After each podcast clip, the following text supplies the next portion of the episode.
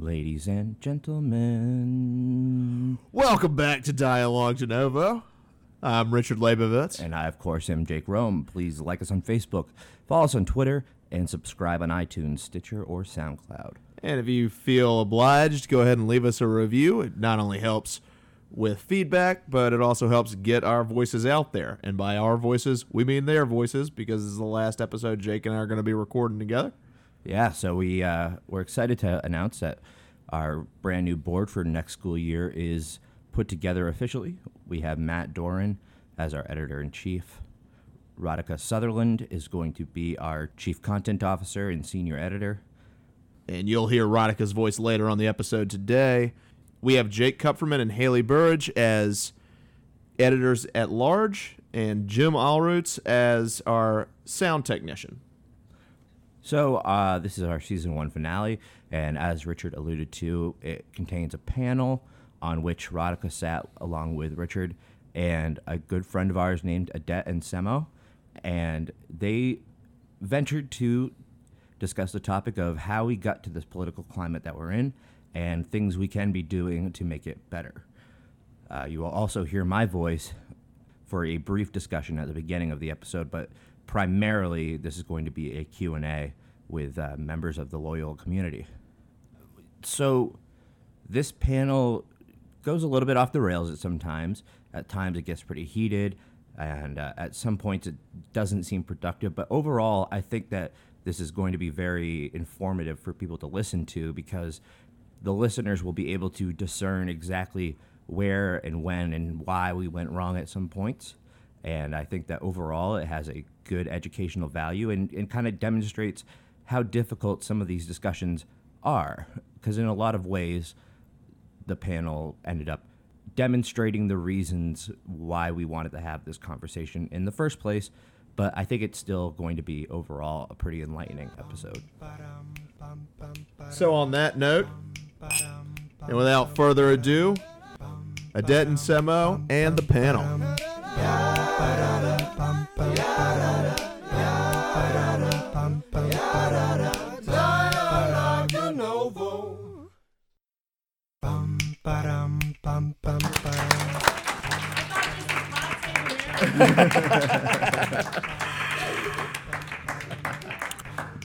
All right, welcome back to Dialogue de Novo. I'm Jake Rome, And I'm Richard Leibovitz. and we've got Edet Nsemo here today. Is that how you say your last name? I mean, it's close. Okay, uh, good enough for me. Semo. And Semo. So uh, we're going to be talking about what specifically, Richard? Oh, uh, okay. Uh, the title is How We Got Here and What We Can Do About It. We're basically how how did everything lead to such a toxic environment and how can we move forward and learn to heal? Okay, good enough. Is that is that what you were thinking? It's a little bit too soft, mushy for me, but yeah, that's fine. Uh, so, Edet, you specifically wanted to talk about I'm something in this vein. Uh, so, I'm just going to have you kick off the conversation as to why it is that you wanted to uh, to talk about this. Wow. Okay. Well, that's. What you didn't think that I was going to ask you that question? I mean, I wasn't sure what I was doing with this microphone in front of me. But anyway, uh, so when uh, you guys have been doing the show for a while, and I've been looking for a reason to come out here and have a conversation with you. And when prompted by uh, Mr. Richard over here, uh, some of the things that I found to be kind of troubling on the way that current discourse is going is, you know, starting with the fact that left or right sides are kind of talking past each other. Um, it seems as though we're getting further and further from a uh, situation where we're even hearing what the other side is saying. Um, and given that this is a representative democracy, it seems that at some point uh, we would have to find a way to, I don't know, hear each other to know how what we have to compromise on. Uh, you know, you got to give a little to get a little. You know, and then a lot of things kind of tie in with that. You know, this notion of the outrage culture. Um, even coming on this show today, I found myself thinking, uh, well, n- knowing that I am, you know, a heartbeat away from a law degree, what should I not say to keep myself from you know not getting that law degree or you know raising the ire of you know whomever. Jake and I never had that internal monologue, but uh, well, I mean, and that's the difference between you and me. It's, been, it's kind of been that way for a few years now, dude. But I really transgressed that a long time ago on this show. No, I think I think that's all really well founded. Um, so, is there are there any specific instances that you can think of that maybe you can relate to the audience and to, and to us that this situ- the situation that you're describing was really highlighted to you? Uh, with respect to the outrage culture, or just our lack of willingness to listen to the other side. How about both? All right, let's start with not being willing to listen to the other side. So, we are in a, a an educational environment, and I think you two probably know as well as you know many other folks that, that attend this school that uh, it's not so tolerant toward dissenting viewpoints. Uh, if you are an individual who isn't the most liberal of individuals, maybe you are a uh, libertarian or you know a Who are center, those? right, or a center right Republican. some would call, well, I don't call it. It seems as Am I a though some of these. Anymore? I'm sorry, I didn't mean to step on you when you were talking, or were you stepping on me? yeah. so it seems. You want to do this? No, you want to do this right now? No. In front of these hundreds of people? Not wanna- while, not while we're taping. uh, but all right, so conversations are had, and in the legal field, some of these conversations are contentious. You know, we're dealing with issues that aren't necessarily your run of the mill. These are things that, as a lawyer, you almost have to prepare yourself for. And we both have had professors that have cut out entire sections of a textbook uh, having to deal with you know, f- uh, physical assaults, uh, sexual assaults, particularly, uh, because of a fear that he would not be able to navigate uh, this minefield effectively enough to be able to teach the students the law as we are paying thousands and thousands of dollars to learn.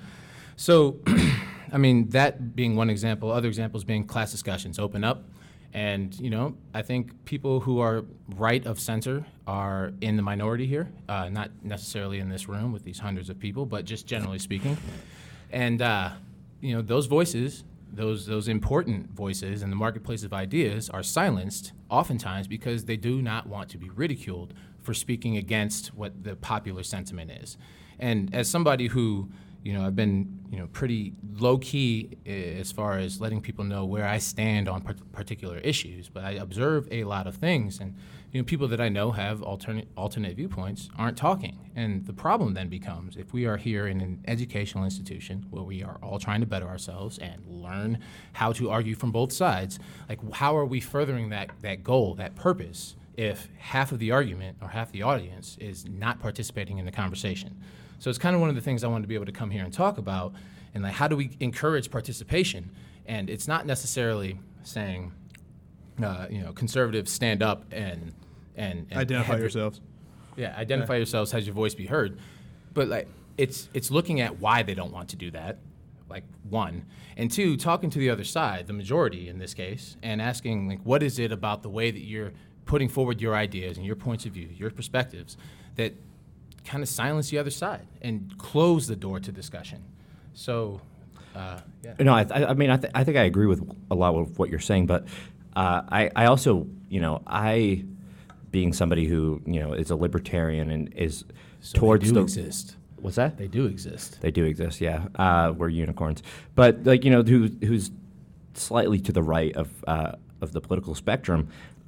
I've obviously spent a fair amount of my time airing these same types of grievances, but I think the best thing about having done this show, and I think this is a good time to reflect because it is the final show that Richard and I are going to do, is that the the, the the people that I've been able to talk to in the course of this show realizes that my particular feelings are not unique, and I, you know, I. I've almost backed away from feeling persecuted because I have political opinions that fall outside of the like the Overton window, and realizing that you know uh, there are some people who whose identities, their entire being, are so connected with their ideas and, and what they bring to the table that uh, I was just not aware of before. I mean, some of them are sitting in this room who have been on the show, and I, I've really become way more open to, uh, you know, the experiences of people, you know, uh, the, the, the, the term of art now is marginalized communities. And I think that, you know, hope, hopefully what we've tried to do with this uh, show besides be a platform for Richard and I to espouse our ideas, is to to make people feel comfortable to come on and bring those points of view as well. So uh, a lot of this has to do with just giving people the time of day and really sitting down and not just listening to what they're saying, but listening to who they are. You know, because uh, we we can't put a price tag on that kind of uh, experiences, which is really like I would have never said something like this probably a year ago before we started the show. Well, I mean, but to that exact point, I mean, you've been able through this show to be able to kind of find a voice and expose yourself to alternative viewpoints and understand that people like the relationship between how people feel about particular issues and you know who they identify as themselves. You've been able to have this experience to to kind of open your eyes there, right? And you've you kind of you're changing tact as a result of it. Mm-hmm. But like, what about those individuals who are similarly situated without this show? You know, in those instances, Right. those people aren't being provided with a forum to even feel as though their voice can be heard. You've got a platform, both of you do, but a lot of individuals who feel the same type of way that you do do not. Right. And so, I mean, while it's all well and good that you've been able to kind of you've been able to overcome that, and growth has happened for you.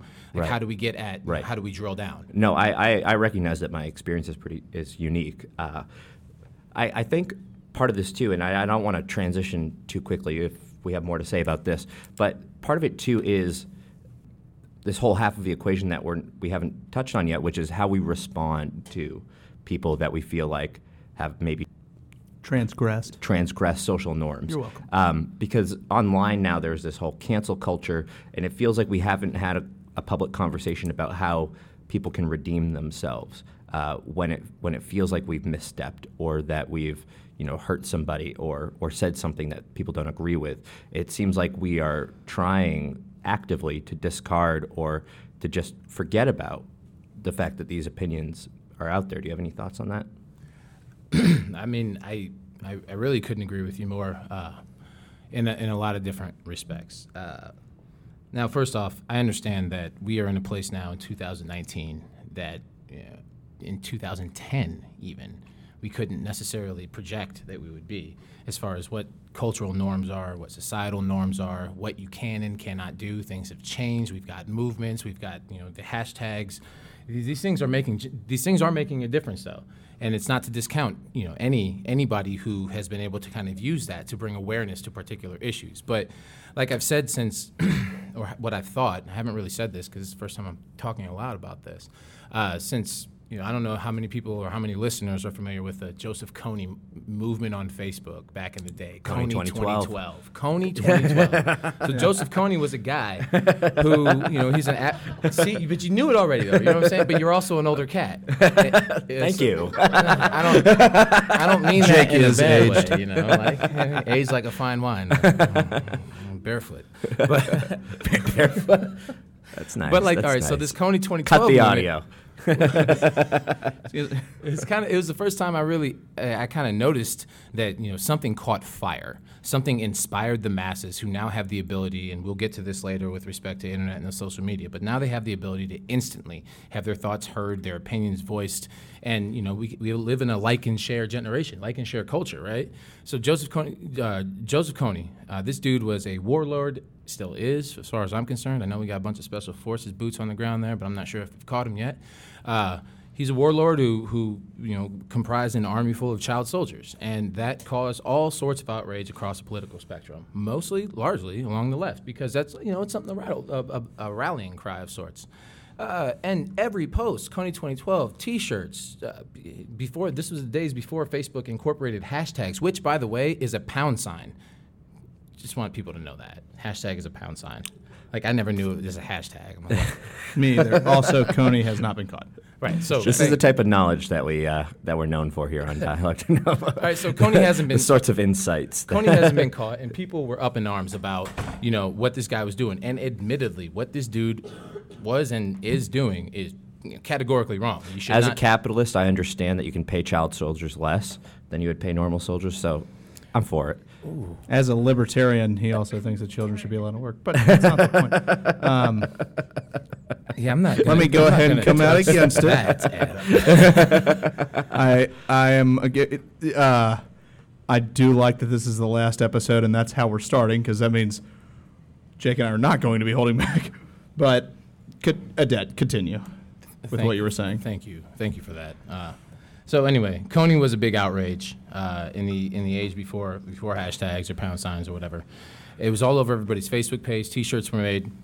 Question is though, I mean, fast forward, we're in 2019, and asked about what happened to Joseph Kony. You had to Google it, right? So this whole notion of like raising awareness, it's like pointing at a building that's on fire but refusing to call 911. Like this is the type of thing that this type of activism that I think is is is dangerous because Yeah. people feel as though they are they are doing something. But I mean, Right. you are doing something. You are talking to your bubble. And Mm-hmm. I mean, I as long as I have a conversation with myself in the mirror, I will never be wrong. And that's the type of those are the type of circumstances and situations that we kind of find ourselves Right. in with some serious issues that are that, that need to be addressed in today or today. You know what I'm saying? Sure. Yeah. Well, I mean, and, and, and it allows us the uh, the ability to tell ourselves that we're, you know, to pacify ourselves and, and actually, like, you know, give ourselves a pat on the back and say like, oh, we addressed child soldiers, which, by the way, I'm not for. Um, but He says now. I've thought about it in the last minute, and I am against it. I wanted to say that I did not have to think about it. Um, so, uh, you mentioned Edet. You mentioned that this podcast has been sort of a outlet, a platform for Jake and I to espouse views.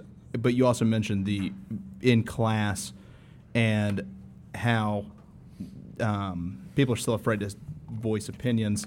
I don't think we've moved the needle on that one iota. I, um, What in this conversation or just generally? with the with the podcast, I don't think No, this has emboldened no. anyone to do anything in classes. So I do think that's still a problem.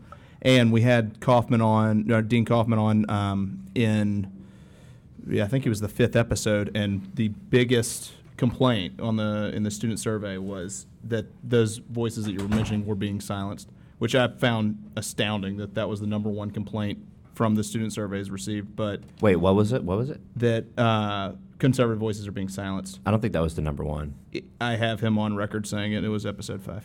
So Oh, okay. I didn't listen to that one. Weren't you? I don't know if he's a reliable source or not, but he is the dean of the law school and the one who got.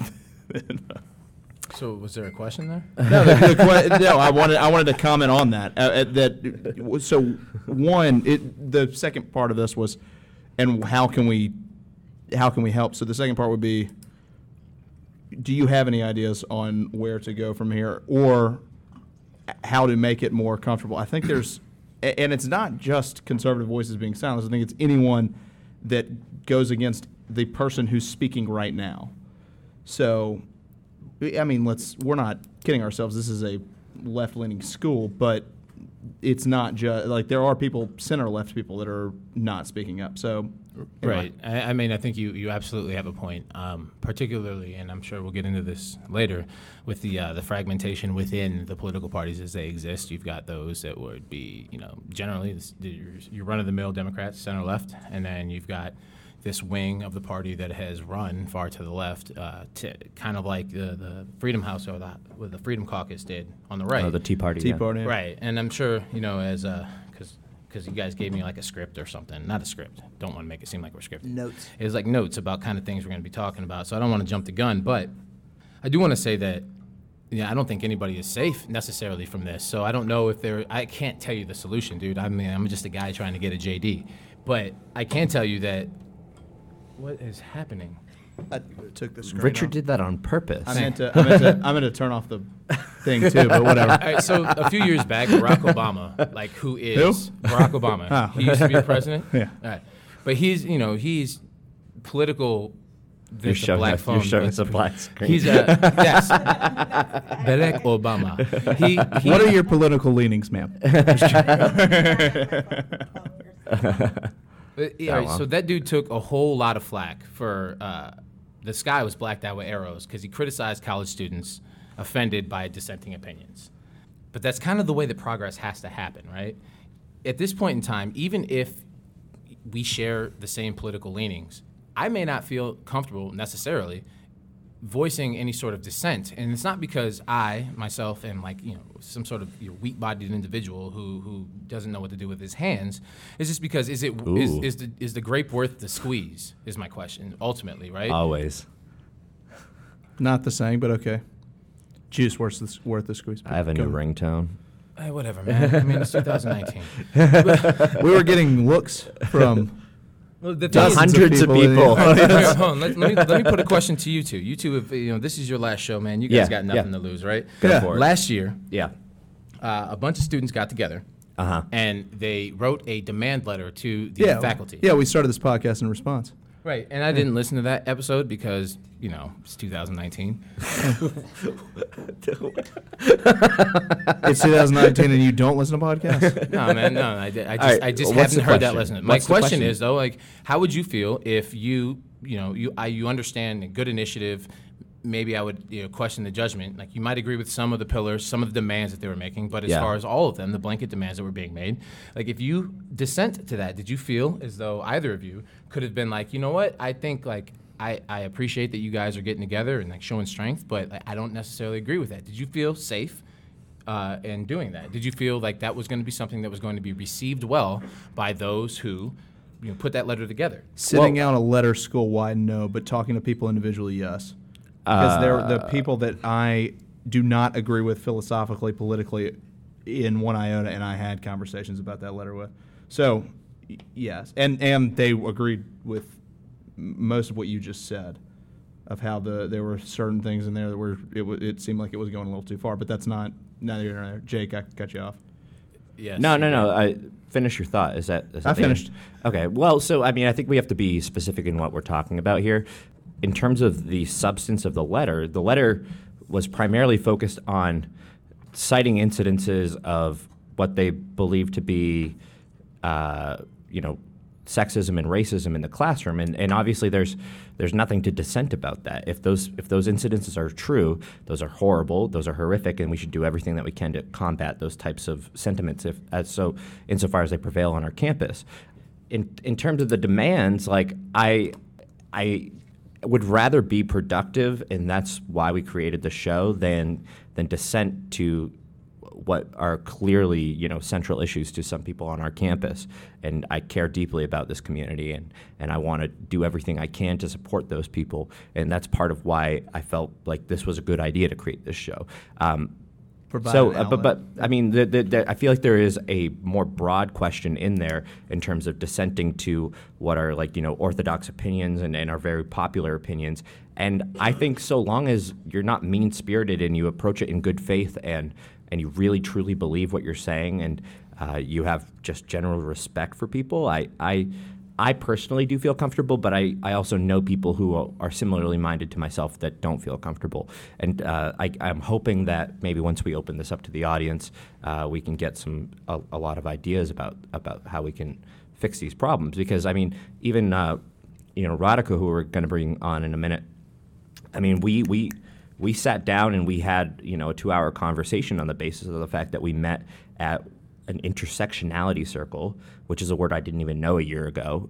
And uh, I, I told her flat out that you know I have some I'm on the political right, and she was in the circle and she said you know like I got really nervous and sweaty and, and I felt uncomfortable when you said that and then but by the time you know the, the talking stone had gotten to her she had opened up and she wanted to talk about it so we did a whole podcast about it so these conversations can happen they can take place you just need to be mature and you need to know that you know our your fellow man is or woman and whatever in between is, is not trying to hurt you like I've, I've never tried to hurt anyone I mean, oh no, go ahead. I, I also, you need to do things that are uncomfortable. You need to have conversations that are that you are uncomfortable having. You need to get out of your comfort zone, and especially in a law school environment where you are challenging mentally absolutely everything you knew before you came in here. So those th- those those topics you, you do need to be able to approach. It's I- I think that there, I think we need to talk less about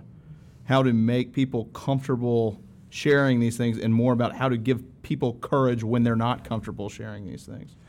If that made any sense. Well, and I think a lot of it has to come down to inculcating just a sense of dignity for everyone who's sitting next to you, and uh, Of course.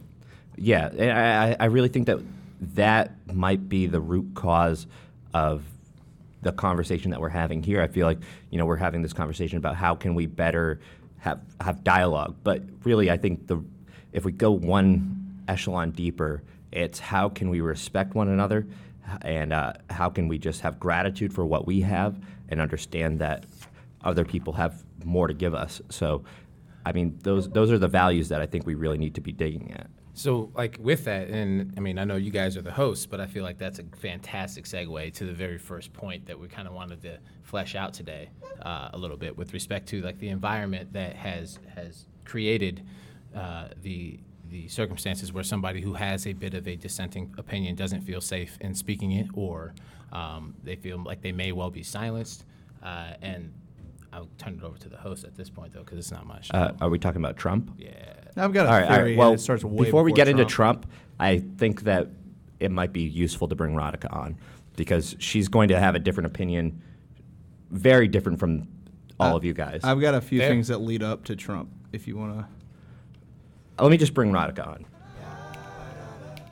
Ladies and Everett, gentlemen, ladies and Sutherland. uh, she, our senior our senior editor for next year, uh, Radhika Sutherland. She's fantastic. You'll enjoy everything she has to say, Jake, and then come we, we will throw to Q and A. Like, for the record, I'm happy to be sharing a uh, time slot with this this young lady. Uh, from what I hear, she's accomplished fantastic things, and from what I hope, she will accomplish fantastic things in the years to come. Well, thank you so much. That's so flattering. Yeah, so I, I missed the first 25 minutes of this conversation. You and actually I didn't that's miss the okay, first minutes actually. late. You actually only missed about the first I five went minutes of this to- conversation. We started late. I'm not gonna lie. Today, I, after an excruciating process, thank you very much, got accepted to be a Core Boy Fellow, which is wow! very Mom's, exciting. I I accepted hear my they're pretty offer. good. I hear they're pretty good. I heard. I heard something like that. You Uh, accepted your offer as if so- they offer. Uh, never mind. no, they do. It's an offer. A- As if somebody's going to get an offer that had not accept it was the. Yeah, I It accepted was that offer. pro your team. But then my trial brief was due, so I could not be excited about it on, until that was submitted. Turned that in at six, ran to Devon, pounded a couple of old fashions, went to legal writing for That's what 20 minutes, talking and now about. I'm here. So Atta girl. I have no idea what's going on, but I'm here. Cheers, guys. Here's to that. Cheers, Well, y'all. Congratulations to the newest y'all. Core Boy Fellow. Yeah. Okay. Okay. So how did we get here? I uh, I have a few steps for how it started. The first step is uh, the founding of CNN in 1980 because the 24-hour news Man, channel. Yeah, CNN Turner. is the problem. Let's just be clear. Well, they were that. the they were the first news channel. I mean, they were the first 24-hour news channel. I blame Ted. I'm not too. saying CNN in its current form, even though I do have certain complaints, but I'm saying that mean, the founding the founding of the 24-hour news cycle made uh, it made the it one made news uh, profitable for one, or for profit, I should say, and two, it made everything sensationalized because how do you make 24 hours of news? Well, you have to do ridiculous stories on ridiculous things, and yeah, and it and what catches more what what catches headlines the most devastating and the most amazing stories that you can possibly hear everything in the middle is just gonna that's gonna be low ratings where you're not gonna get as many advertising dollars Is that a CNN problem or a capitalism that's problem? why i said cnn well Ooh, shots fired. well we do live we do well one we do live in a capitalist country two it wasn't a problem before the 24 hour news channel was founded and i'm not saying that it's Mm-hmm. And what drove the demand for 24-hour news? there wasn't one ted turner created one and now there is I knew this would be more interesting. But why did he create it? Because What he- is the root because- of capitalism? Is the root of all of our problems, y'all. Are, are we are we about to go on an Is it anti? capitalism per se, or is it the perverted version of capitalism? Perverted. Okay, in? conceded point. Yes, absolutely. The I But want if what you're gonna came leave, out of Edet's mouth to come out of my mouth. if you're gonna leave uh, anything up to humans, it's going to be perverted eventually. So yeah. We're all perverts. Uh, yes, essentially, that's what I'm getting at. We're all perverts. I like that you've joined the panel. Uh, Just silence isn't consent. There, I'm just making that clear. that was the the first would be that was to me is that it's not i'm not i'm not blame i guess even if i shouldn't lay on cnn's i guess i would lay on ted turner's head if it was one person but they were the original 24 hour news channel that's why i said that it had it, they just they were founded in 1980 and that was the that's where when msnbc fox news I, I can keep going fusion as many as you want it- where to one, people are now choosing the news they want, not the news that they need. and it's being slanted from all angles. And two, in the way that it's slanted, it's slanted in the most sens- sensationalized form, and it's causing a division. Another would be, I would say, 9 11, where we were where it, it, it caused a rash panic amongst everyone in the country. We did not, we were sort of, I, I, I guess it was kind of a, I don't want to say pure, but we were a, we were an innocent kind of population where we didn't think that things like that could happen to us. And that made us scared, and which made us more hostile. Wait, I have a question though. Yeah. The Oklahoma City bombing had happened. Several like domestic terrorist issues had happened. World Trade Center So- was bombed like twice. Right. prior 19 So was yeah. it the fact that this was like brown people doing it? Is that what No. caused the fear all of a sudden? Because it was the two big. Well, like one we the didn't know The radical was right had been doing it for a while in Well, this country. Uh, okay, I don't know if we were gonna. I, I don't know if. I mean, that's that's a point, and I hear you, but that's not what I was saying at all. And it was, it was more of the. First off, the Oklahoma City bombing. I don't know how many people were killed, but it wasn't three thousand, and it wasn't two of the most iconic buildings in the country. right, country. but every single one of those lives lost is equal to. I every agree with single you, but that was a lost in- huge, huge hit. We there was three thousand people killed on 9/11. That was, it, it was, and it was also. Do you know how many people have been killed by radical right wing gun violence in the last year? Y- y- it's way more than 3,000, my friend. I- yes, worldwide, sure, but and yes, we can get into that, but that's not. I don't understand why. It, Oh, my uh, bad. on a certain point, it sounds like you're defending Sorry, the no. terrorists. Here's the thing. I came in with two old fashions, gun blazing, so we can take a step back I mean, I'm and not. reassess I- what we're this talking is, about It's right not now. because it was brown Yeah. people, and one, we didn't know it was brown people at the time when it happened. People were scared immediately. It was because it was two of the most iconic buildings in the country, which was which were the World Trade Center Twin Towers, coming down. The Oklahoma City bombing, say what you will about it, but it didn't bring the whole building down. So there is that. There wasn't Yeah, that but imagery. hundreds Whoa, of people alright. died, my. f- So, oh. So hundreds so- of people died, and I'm not downplaying that, but it's and I don't. How did we So we're get getting we're, get, we're getting we're getting a little off the rails here. A little off the rails here. My- Uh, my point was let's- that- let's circle the wagons. Okay, so my my my overall point was one. It was I, y- y- y- you don't really feel that way, and and one it was it was a point of there was also a foreign agent at that All right, so- point, but it was it was that something like that could happen to us. One that made us more hostile, which ma- or made us scared, which made us more hostile. Uh, there's uh, look whether or not you agree with me. There's something to that. I remember being scared of airplanes flying overhead when I was a kid because of that. Like that's just that's just a reality that we. Okay, well, I was brown and grew up in Owensboro, Kentucky. Yeah, I'm and sure was it in sucked. seventh grade when September 11th happened, and I was literally the only brown person in my entire school of 2,000 people.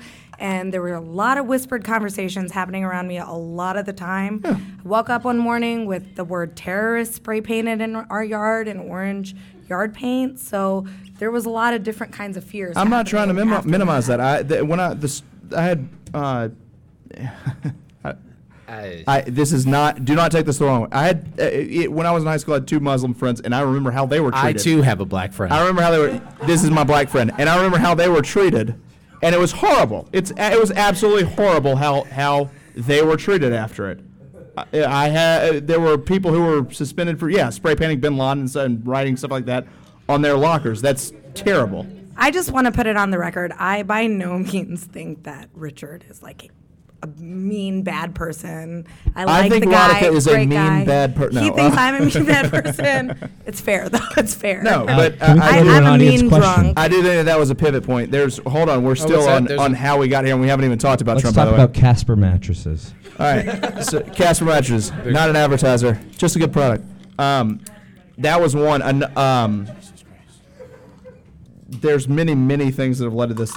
The that was where the division started coming because that was where we got more hostile as far as the the political parties are concerned. See, you got to push back on that a little bit. Why? Uh, after 9/11 happened, that was a uniting event for the country. It wasn't a left or a right issue. It was America versus the world issue. So it wasn't a matter of now. It was subsequent events how that event was weaponized to That's- convince a you know a public that refuses to think and read on their own. And that does not mean for everybody, but it's oftentimes easy for people to look at the lead of a story and then like it and share it, and they don't know what the contents of that story are. So when you have a public that is willing to be spoon fed, like earn, or they er, they yearn to be spoon fed, and you give them an enemy when they're already scared, and you give them, you know, you point to them who a bad guy is. People are going to, as a unit, as in as United States of America, dude. I was 17 years old when those when those buildings came down, like old enough to not be a kid and be like you know super like scared of airplanes, mm-hmm. which, okay. Uh, I was 11. Uh, I was 11 when it happened. Go ahead. but but like I mean, well, it's still a kid. dude. Uh, but like old enough to understand like was the, kid, there were yeah. the subsequent steps, the march to war that that was it was we were in Afghanistan within weeks after that issue, and within weeks after that we toppled the the Taliban in Afghanistan. We owned that country, but it what that wasn't enough. We were able to use that. Our political powers were able to use that and weaponize that messaging, Yeah, which I, fear. The, the yes, the fear, but the fear with like the people who are the active participants in this political uh, system that we live in. I mean, there's a reason why there are certain elements of our of our electorate that show up time and time again, and some other elements that think that you know elections only happen every four years. When you weaponize and you identify who's going to show up at the polls, and you are put in a position where you can dictate policy, dictate threats then we find ourselves in endless war like we are now. It wasn't a left or right thing. The right was just brilliant at messaging. They were in power at the time, too. Yeah. Right. I would like to bring this back to creating community. Um, Well, I mean, nothing will create we're community through like some terrorist stuff. attack. Hold on, we're powering through some stuff. So let me say that that's kind of what I was trying to say, just in Wrong. longer form. Uh, no, that that yeah, I agree with you. September twelfth, we were incredibly unified. That was it was the most unified we'll, maybe we'll ever see the country.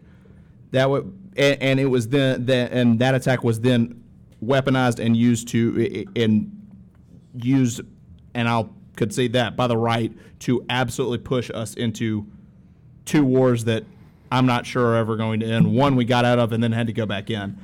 But I will say, Okay, I agree. One perspective is that we were incredibly unified on September 12th.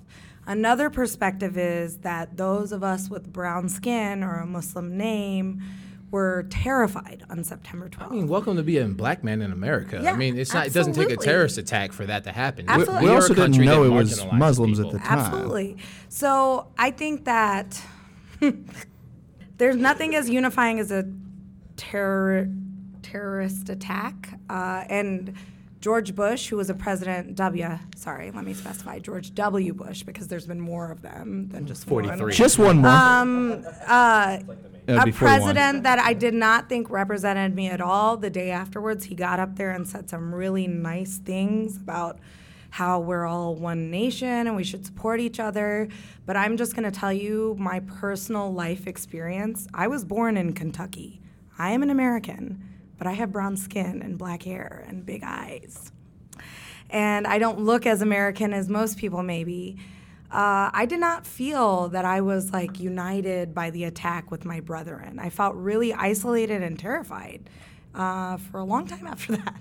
Let's be honest. And my dad, who opened an Indian restaurant on September 10th, that was the grand opening of his restaurant, uh, 2001 things did not work out so well for my family financially and for his business after that. So while like I love the sentiment of nothing uni- unifying our country more than an attack from an outside source, the fact is, for those of us who technically look like outsiders, we did not feel like we were a part of that unification.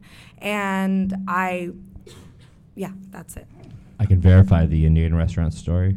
She told that on the podcast. That's not verifying. That's just facts that she told it twice. That's true. That's just me telling the same story twice. Let's hope it's true. Can we, Radhika, can we just turn on Jake as a unifying front right now?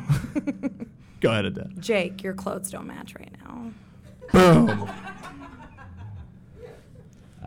Yeah, I've, I've been And your told I pocket look square like is I no own longer a showing. bank. Any questions? Any comments from the audience? Uh, the the another step that I was going to say also was the Okay, founding of social media. the founding of social media is it has played a uh, it has done more damage than either of those two. That one we are only we're only not only we're only talking to people that we know and people we agree with. uh, we are able to completely consume ourselves in things like Twitter and Facebook, where we don't have to ever have our views challenged. Um, that led up to many many things. It it, go ahead. So I'm gonna I'm gonna push back there respectfully. Uh, while I agree, like in on the whole, social media has you know been more trouble than what it's necessarily worth. If you look at things like the advancement of you know of gay rights, for example, let's take a group that was marginalized and the time that it took for homosexuals to be able to get married in this country, as compared to another you know marginalized group. Let's take the civil rights movement, like the amount of years that it took in order for the you know the Civil Rights Act of '63, the Voting Rights Act of '64, is it '64 and '65? Either way, like that took a considerable amount of time, and we didn't we didn't have the connectivity, we didn't have the instant and immediate you know, notifications that social media provides us. And I think that at some level, and I have no statistics to back this up, but I think that social media played a large part in putting pressure to our leadership and ensuring that like when these decisions got up to the highest court and political sentiment, the, the sentiment of the community as a, as a whole, was on the side of allowing people who love each other, regardless of sex, to get married. Like, I feel like that might have helped nudge it across the finish line in a, in, in a way that we wouldn't necessarily have seen, uh, and we haven't seen in other other instances where marginalized groups were trying to get the same type of rights that are guaranteed under this Constitution that we all hold dear. I agree with what you're saying. I just I don't know. Alice, Hey, hi. is this on? There we go. To what extent, speaking of bridging the gap between, I mean, left and right ideologies, basically, to what extent is that possible when a significant portion of one side of the argument politicizes the delegitimization and oppression of various identities that take part on the other side? I don't think I'm You not should going answer to. I'm this not going question. to. I don't think I should answer that question first. Yeah, I think actually I want Richard to answer it because I have the same question. I feel like my whole, the you know, uh, it's not really a mystery what side of the aisle I fall into. I didn't get that Um, from the capitalist part, but Yeah, Is it the left? Uh, good guess. All right. By the way, this Um, question was uh, sponsored by George Soros. Absolutely. See, you've just opened us up to. That, yeah. Thank. Thank. Thank. And what's her thank- men? Louise Mensch. Louise I got Mensch this. and Jo- Thank you, George thank you for saying that uh, specifically. Um, it is the uh, if we're gonna What do you have this say? talk, fine. Um, two things. One, the to say that they're you're talking about the Republicans, right? Is that fair? I I am mean, we could- talking about a portion of the Republican Party. A portion yes. of the Republican Party. First off, the idiots are always, always get the largest platform because it grabs headlines, which is why that was my complaint about the 24-hour news cycle. Why do the idiots control the Senate? They they don't. They. The idiots don't. The you, Mitch the, McConnell the, the does. nut. Well, well, you don't get you don't become some Senate Majority Leader unless you're the wildest nutcase in your party. That's just look at Harry Reid. No. Harry Reid went on the on the Senate floor and said, I mean, it's always whataboutism. You It's cannot not answer whataboutism. a My question qu- without talking about what It- happened in the past. I'm not saying what aboutism. My, sorry, her question was, what is what did or why are the nutcases in charge? My That- point was that- that, that you was can't not the be in- question. That was that was absolutely not the exactly what she question. said. Allow me to clarify. Go ahead. Why do the elected officials of the Republican Party service the political ideologies of those individuals who seek to oppress identities? Is that better? I don't necessarily think they do. I think that the people who want to service those, uh, who who who did you read want the that Mueller as- report? Yeah, I think that the pe- well, Donald Trump is a whole different story, but and I'm not going to justify that. Okay, that so he then is, justify anything that Mitch McConnell has done. Justify anything Paul Ryan I did. was trying to justify get there. anything Jim Jordan How or about Mark this? Like, it's simple, Meadows man. or- Okay, People join okay. politics not because they want to serve, but Hold because they on. like the Hol- idea of being a politician. Hold on, Jim Jordan and Mark Meadows both came in on the Tea Party wave. They are they have completely hijacked an agenda, and the way you know that is that they torpedoed things when the Okay, so Republicans had. Susan Collins. I'm not done talking. When the, when they had b- in power of both parties, the question was specifically about the Senate, which my point was that Harry Reid was the leader of that party when they had control of the Senate because apparently you need to be a nutcase in order to be the Senate majority leader, and so they found that in Mitch McConnell. That's a very easy way to explain that. You have a really cool rocking chair right now. I'm not I feel like I need to get off your lawn. okay.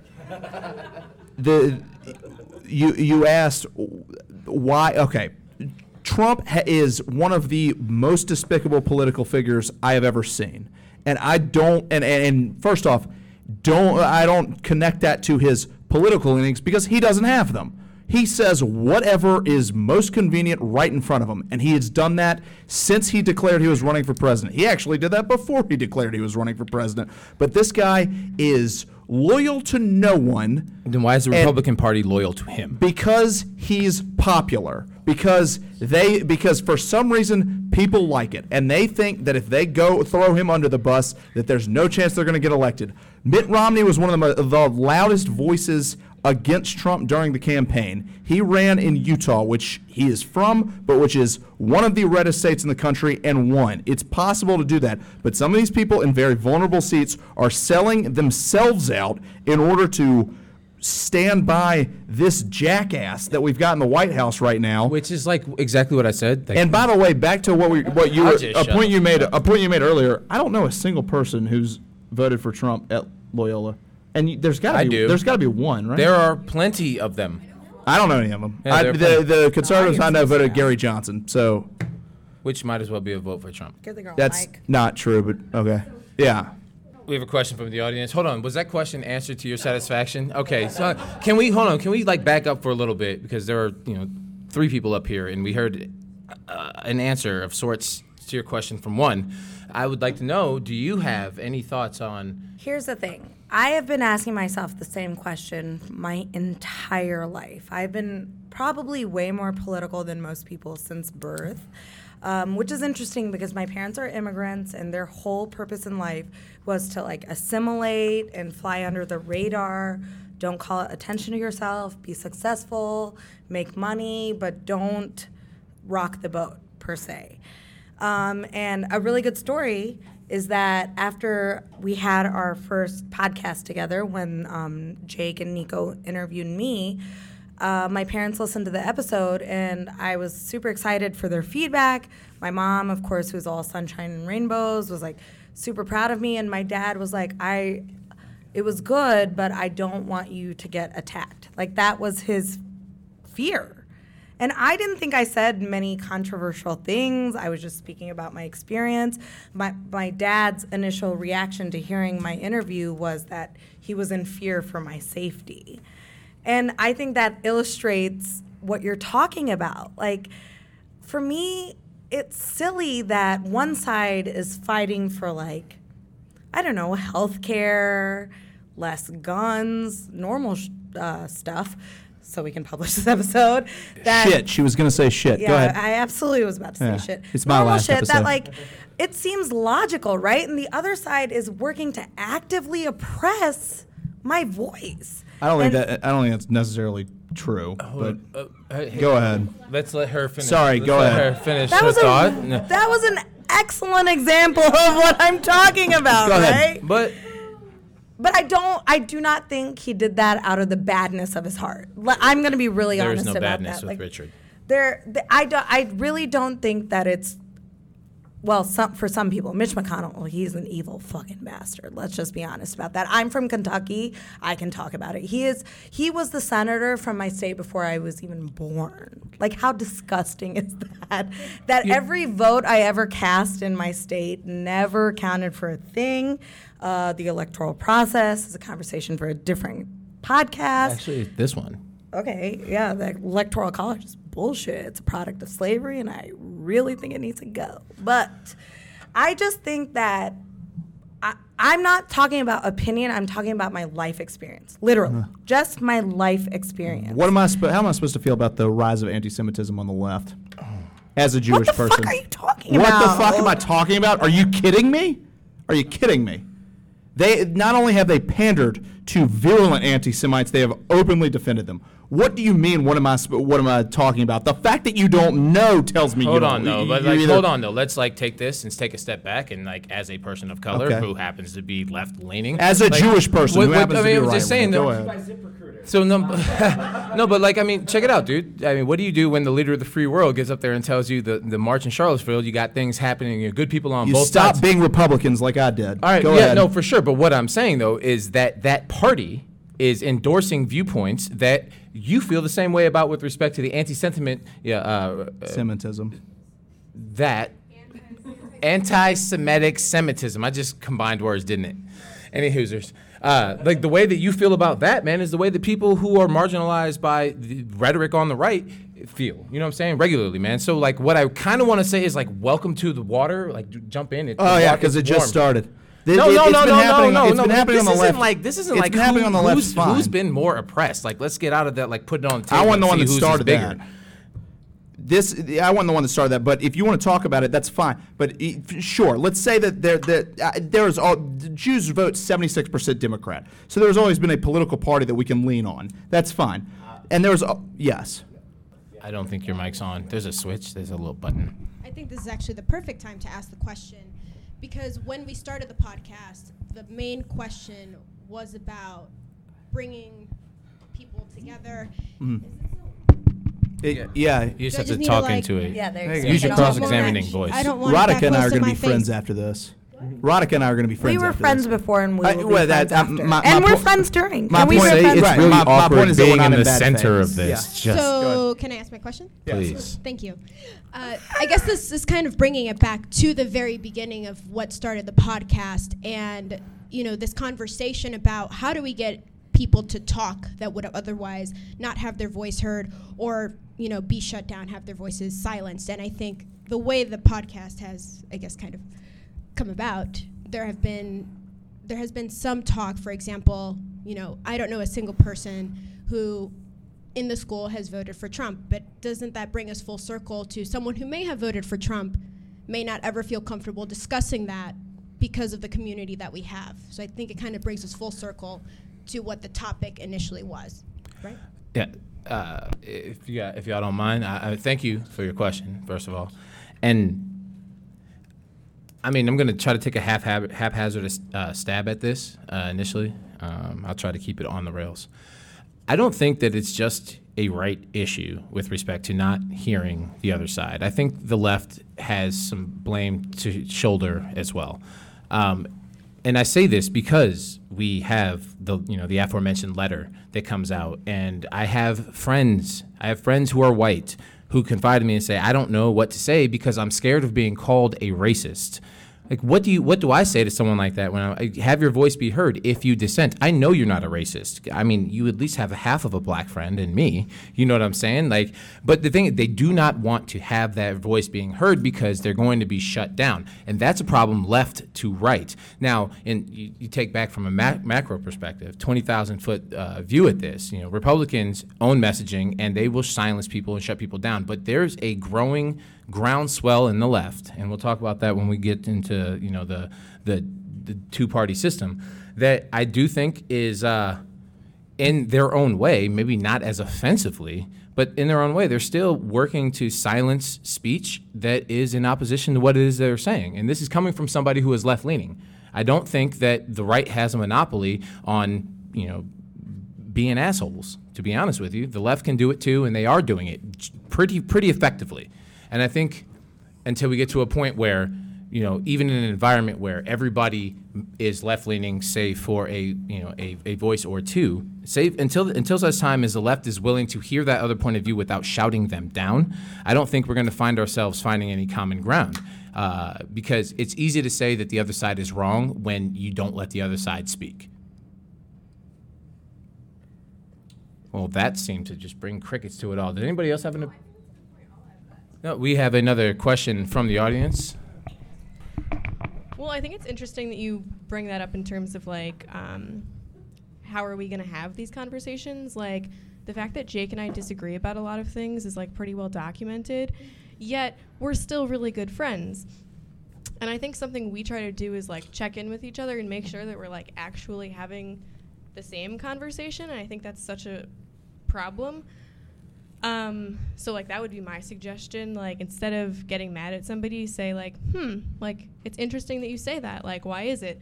And like making sure that you're like not talking past each other. I think what we just saw on the panel was a lot of Talking, past, each me, other. I'm in the middle. Right, exa- right, exactly. You just saw that. It's embarrassing. Um, so I guess that would be um, my question to all of you is like, what do you feel like you do to make sure you're not talking past people when you engage in these conversations? And like, what suggestions do you have to other people to work on that also? Yeah, I try to be better about that, but for some reason, Richard brings out the very, very mm, best in me. Can I give a Can I give a quick example? Uh, this was uh, a huge like realization that Kate and I came to during the course of our podcast together, which was that I tend to view like this idea about uh, civic participation and and freedoms and rights from a very individualistic standpoint, and Kate meanwhile analyzes problems and policies from the standpoint of the groups that are going to be uh, you know affected by it. So like where I think that we were talking past one another during our podcast was the fact that we hadn't defined our terms and hadn't gotten to that understanding that she views things from the group's perspective, whereas I view it from the individual perspective, um, which is, you know, once we figured that out, we had a much more fruitful conversation. So that might just kick off a little bit of what you guys have to say. Yeah, and the whole reason I'm here today is because, like Jake explained, we were at a community circle. Um, that's something that I love to participate in. I was a therapist before I came to law school. Um, and I did a lot of therapy groups with all different kinds of people. I worked in a men's prison for a long time, psychiatric hospital, where my primary um, demographic was homeless, addicted people, and people who had been in and out of the prison system. So obviously, I come to law school with a very strong point of view. Also, I was born that way. Um, so I've always had a strong point of view, being a strong, uh, being a woman of color, raised by a man, raised by um, an Indian man, who, which is a very like patriarchal society. But his first child happened to be a girl, and because we were in America, all of a sudden it didn't matter. He raised me to be the oldest child of an Indian family. So I was given a voice at a very early age. I engaged in like anti Pledge of Allegiance protests in fourth and fifth grade, which like put a black mark on me very early in my life. Can I ask a real quick question? Mhm. In fourth or fifth grade, like, what type of stance do you have against the Pledge of Allegiance? A very strong one, my friend. I just, where does that come from? So we were taught about separation of church and state in fifth grade. And then right afterwards, like maybe like two days later, I was standing up for the Pledge of Allegiance like we do in Kentucky. I, I've heard that not all states require that of their children. Yeah, but I think like I, I don't know. I grew up in Kentucky, so that's what we did. Um, and we had we had just had this like very intense conversation about separation of church and state, and the next day they were making me stand up and put my hand on my heart and talk about like one flag under God or One however nation it goes. under God. Yeah, my bad, bro. That's all right. Um, It's indivisible. all those words. It, it's divisible, but go ahead. So I, in my fifth grade mind, uh, uh, was very um, offended by the fact that the word God was being forced upon me the day after we talked about separation of church and state. So I refused to stand up for it. And this guy, can I say his name? He'll never listen to this, right? Taylor. I wouldn't. I don't think that's a good idea. Uh, make up a name for him. I'm gonna. I'm gonna say fitness. it. I'm gonna say it. I'm gonna say it right now. His name was Taylor Sturgeon. I fucking said it. So Steve Taylor Johnson. Sturgeon. Steve Johnson said what to you? Taylor Sturgeon, aka Kyler Bass, um, like told me, or no, he didn't tell me. He told the teacher, "Teacher, she's not standing for the pledge." And so then the teacher came over and was like, "Yo, Radhika, why aren't you standing for the pledge?" And I was like, "Well, yesterday you told us we didn't have to talk about God in school, and today you're telling me I have to talk about God in school." So I was like super offended by it. It turned into this whole parent teacher conference. I busted out the agenda. Do you guys remember like the spiral agendas with the holographic cover? Well, the agenda had all the rules in it, and nowhere in the agenda did it say that I had to stand for the pledge. So I held by that So you went to the hard and fast. I know, I know. My dad has been saying that to kindergarten, and because I was Indian, I thought I had to go to medical school for so long. But I made it. We're full circle. I'm where I'm supposed to be now. We had two choices. After I took the MCAT twice and applied to medical school more times than I care to admit, we are here where we belong, and she is happy, honey. Um, but yeah, this turned into a whole like parent teacher conference. It turned into the agenda, not having the rules for the pledge. And I, now that I'm in law school, I learned that there's a whole case about kids not having to say the pledge. I only wish I knew the case law back then because it would have been a much quicker That would to be a do. nightmare of a fifth grader. That was when you were. I was that was when you night- were preparing for med school, though. So, what was the question? yeah, no, no, no. The question was awesome. So, Richard, I'm going to pass it to you. I don't know what we're What was the talking about question? right now. Uh, Kate had asked, you know, uh, what Well, are how the- to not talk past each other. yeah, how to not talk past The one whole another. point is, Jake came to this community circle. That was a huge, huge, huge moment. I, as a therapist, am all about community circles. I've engaged in them, facilitated them, and parci- participated in them for many years now. I did not think that law school was the format for that. Everyone who like knew I was going to law school after being a clinical therapist for so many years was like, you know, you're not going to get to be a therapist anymore. You're going to have to start thinking about things like a lawyer. And I'm like, I don't know what that means. I'm a therapist and a lawyer, so we'll make it work somehow. Uh, So the, the question was, how do we not talk past about, past each other? Um, That- uh, were you still, he- I'm sorry. Did you still have? Uh, did I cut yes, you off? that was an unnatural pause in the conversation that you decided Go ahead. to interject yourself. I'm sorry. That was my fault. I thought you. I thought you did That, stop. that was a comma, Richard. That was a comma. anyway, I- um, I- so when my I bad. came to Loyola, I realized that Loyola had a very like community community based environment, which was different than most law schools. And one of the big things that Loyola likes um, providing for the community are these circles. So I, I went to the internet intersectionality circle, and Jake came, which was wonderful because he talked about how he was a conservative. And that's not the kind of person you get in these circles normally. And I'm not going to lie, when he said he was a conservative, my initial reaction was like shock and horror, obviously. But beyond that, it was it was just like literally like my heart started pounding, my face got really hot. I had a very physical reaction to that. And as he explained earlier, 10 people later it came to me and I was like, "You know what? I've had 10 people to think about the fact that just the simple fact of you saying that you were a conservative was enough to elicit a visceral reaction from me. So, yes, conservatives, in my opinion, are part of the problem, but the fact that I had that reaction maybe means that I'm part of the problem. So when he decided to like extend an invitation, Kate was there also. I think that was a blessing. Um, when they extended the invitation to me to be on the podcast, I was all for it because I was like, you know, I need to address my bullshit too. There, that was some bullshit. The fact that he said the c word, and for me, like conservative elicits a much bigger reaction than the word cunt. Like seriously, I'll say it. I, said it. I was gonna Yeah, say, you, you said that in the community circle, and that is not the c word that I was thinking of. No, Go I know, but for me, conservative is worse than the other one. Really? Yeah, that one too is real bad.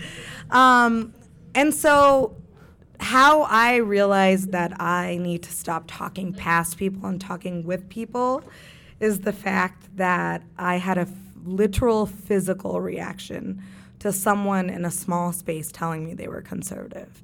That's a problem.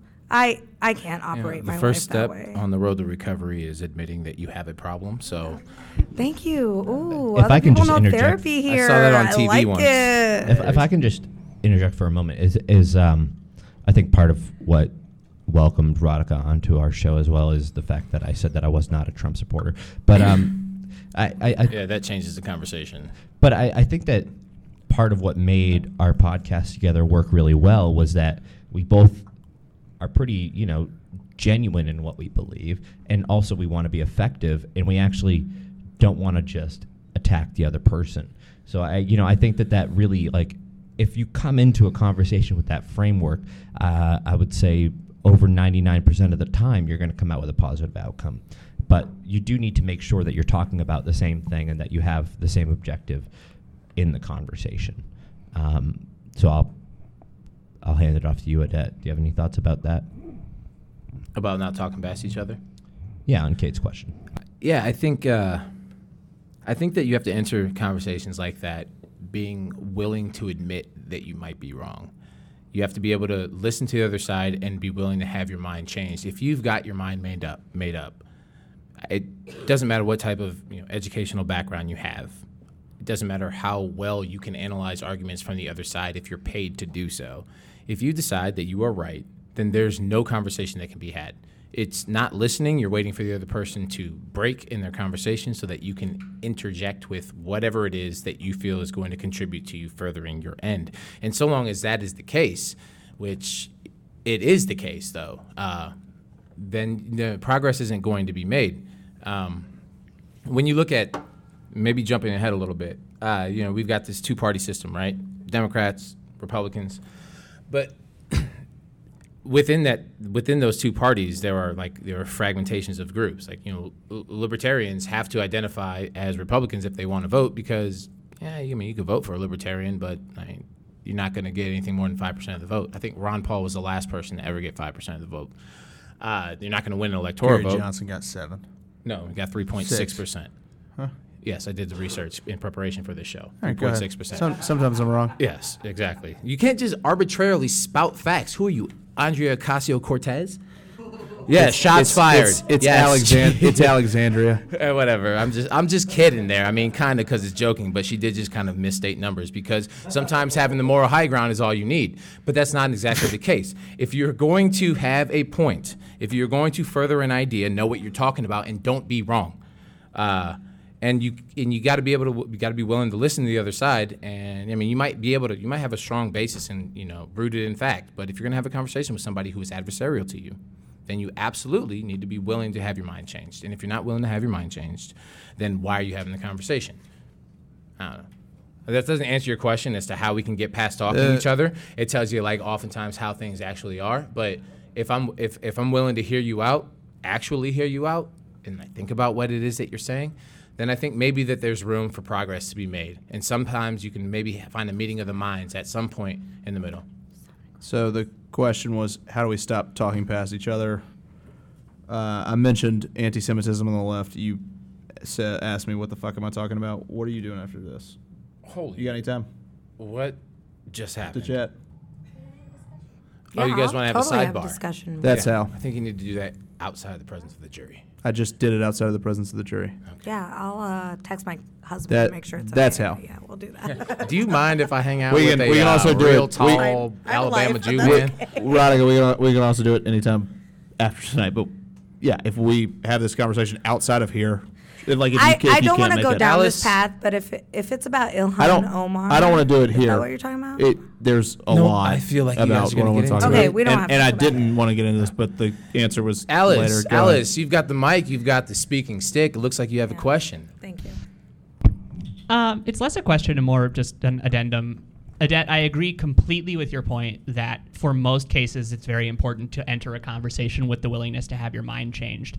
I think there's a very important caveat there to make, though, that we cannot, uh, or th- rather, we must temper that reality with the understanding that people who are arguing on behalf of their identity need not do that. The reality is that, and I see this a lot, I, I consume a lot of YouTube discourse, which means I'm probably the worst human being, but I'll say this anyway. I disagree Uh, with that. I think you're effing Wholeheartedly amazing. disagree. I barely know you, but I wholeheartedly disagree. a lot of uh, a lot of so-called debates, and this this comes up a lot in the trans community, where, where they'll have a trans pundit debate a, social conservative of some variety, and the argument will boil down to are trans people valid? And the problem with a debate like that, and this applies to any identity, is as soon as you are debating whether or not an identity is valid, the debate itself has no meaning. All right. Um, so while most policy issues, it is very important to enter into the conversation with the willingness to change your mind. It's also important to remember that we have to respect individuals who are entering a conversation not to evolve their own viewpoint, but to defend their own existence. Uh, there's, those are two different kinds of arguments, and it's important to be able to, s- distinguish between the two. All right, Alice, I could not agree with you more on that point. But I will say, but Exactly, but to it's that point, to that point, and this is where and I what I'm going to say, out I'm but I feel going like to, I'm going, look, better I look. Go ahead. I'm going to say, uh, this is going to sound like I'm contradicting myself. While I'm while I advocate for people walking into a discussion being willing to have their mind changed, there are certain kind of immutable uh, points that I don't think should ever be up for discussion. Things that I think have been settled uh, by the system that we all kind of ascribe to, this legal system that we're all trained to, to, to be a part of, right? You know, if somebody were to tell me, yeah, I'm not going to be able to enter into a conversation with somebody who is burning a cross on my front yard, willing to have my mind changed. That's not going to happen. And I, I'm cognizant of that, right? Um, so I guess you're, you're absolutely right with that caveat. There are certain elements of human existence, basic human rights, that have to go acknowledged and appreciated without being questioned. You do not question somebody's existence because you differ with respect to like who they are.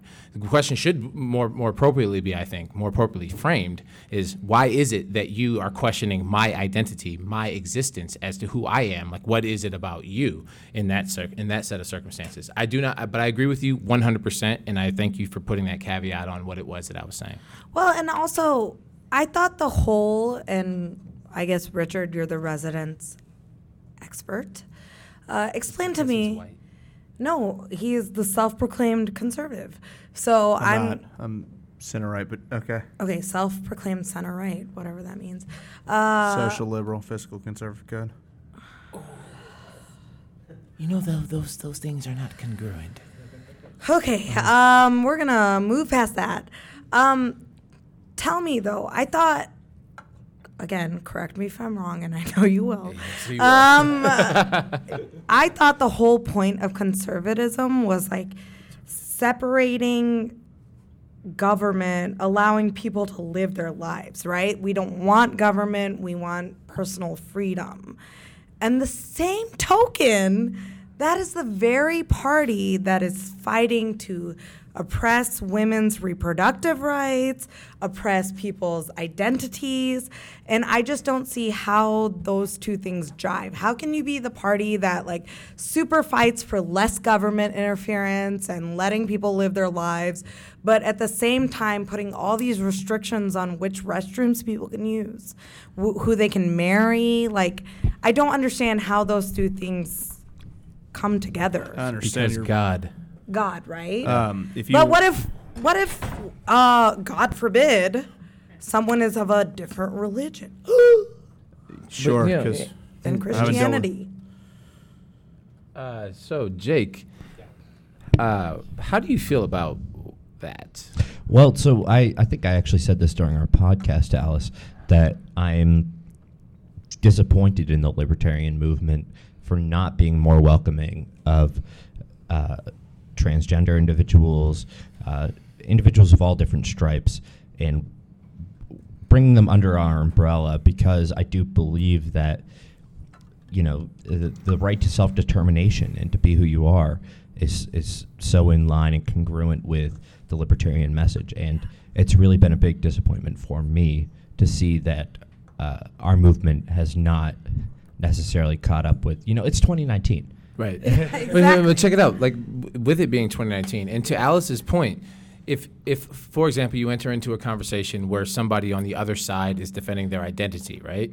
But you enter into that conversation with somebody who is defending their religion. Now you're you're at, you're in an impasse because God doesn't move, nor does identity. So how do we bridge that gap? You know what I'm saying? Because it's not as though somebody just you know uh, yeah there are cases where people just have these ideas for the sake of having these ideas because it's easier to be told what to think than to think for themselves. But if somebody founds their beliefs in you know some sort of religious ideology and they're squaring off against somebody who's you know grounded in their identity as a as a person like at that point then it doesn't matter who's willing to change their mind. Nobody's going to be able to talk. The second somebody invokes god in a conversation the conversation the debate stops. The marketplace of ideas does not have time for that. It's it, it doesn't work. It can't Well, work. I mean, so what what what what you're highlighting is an is an instance where I do believe that libertarianism does have a solution because in, in those situations, you know, libertarian philosophy would only dictate that you have mutual respect for one another and that you don't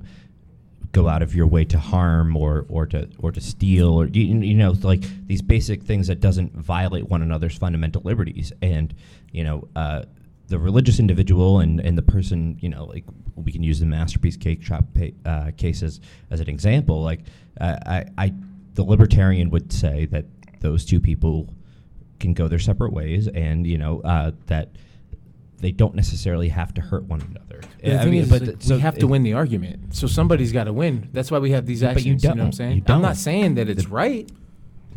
I'm saying we're at a Uh, I believe I was asked a direct question, so I'm going to address that before the next one. Um, one, the right's not perfect, and two, you mentioned I don't even know how to go back to exactly what you said about capitalism, and I, we don't need to. But if you need a great example of the Republicans doing something wrong and capitalism correcting it, uh, just look at what happened in North Carolina when they passed HB two, and North Carolina lost billions upon billions of dollars of revenue based on the NCAA, every professional sport pulling out of the state, saying we will not host events there. That was a great example of. But why should it be on private corporations to rectify the wrongs of government? because Shouldn't- sometimes the nutcases get in charge and make the wrong decisions. But I feel like now all of a sudden our society expects it of big business to rectify the wrongs of government. when our government- society should like, never expect that. I mean, but that's what's happening in our society. That is what's happening in our society. Like, we expect government, the businesses, to be in charge of like green policy and all these things when I really believe it's the responsibility of the government, not business. So we're capital. We have taken capitalism so far to the point where we're expecting the businesses to rectify the wrongs of the government. Your question was about transgender bathroom rights. No. That was what you said earlier. Was was people not being allowed to use the bath? Yeah, go. You don't have to stay. We can. Yeah, go. So that was that was I was making that Wait, wait, point excuse me. specifically about My that. question's for you. Oh. Um, I have to think. no, but I'll to answer your question. Also, let me know when I'm allowed to ask my question. But um, well, that can go either way. At what point is it not the government's role and it should be corporations' role? Y- Those two things. That that conversation is endless. Yes, it is. And with Yeah, and that, I feel like we're kind of going down a rabbit and hole with, with Go it. ahead. So and with that, I do have a question, Edet. Yes. You made a comment and you said someone has to always win. Why?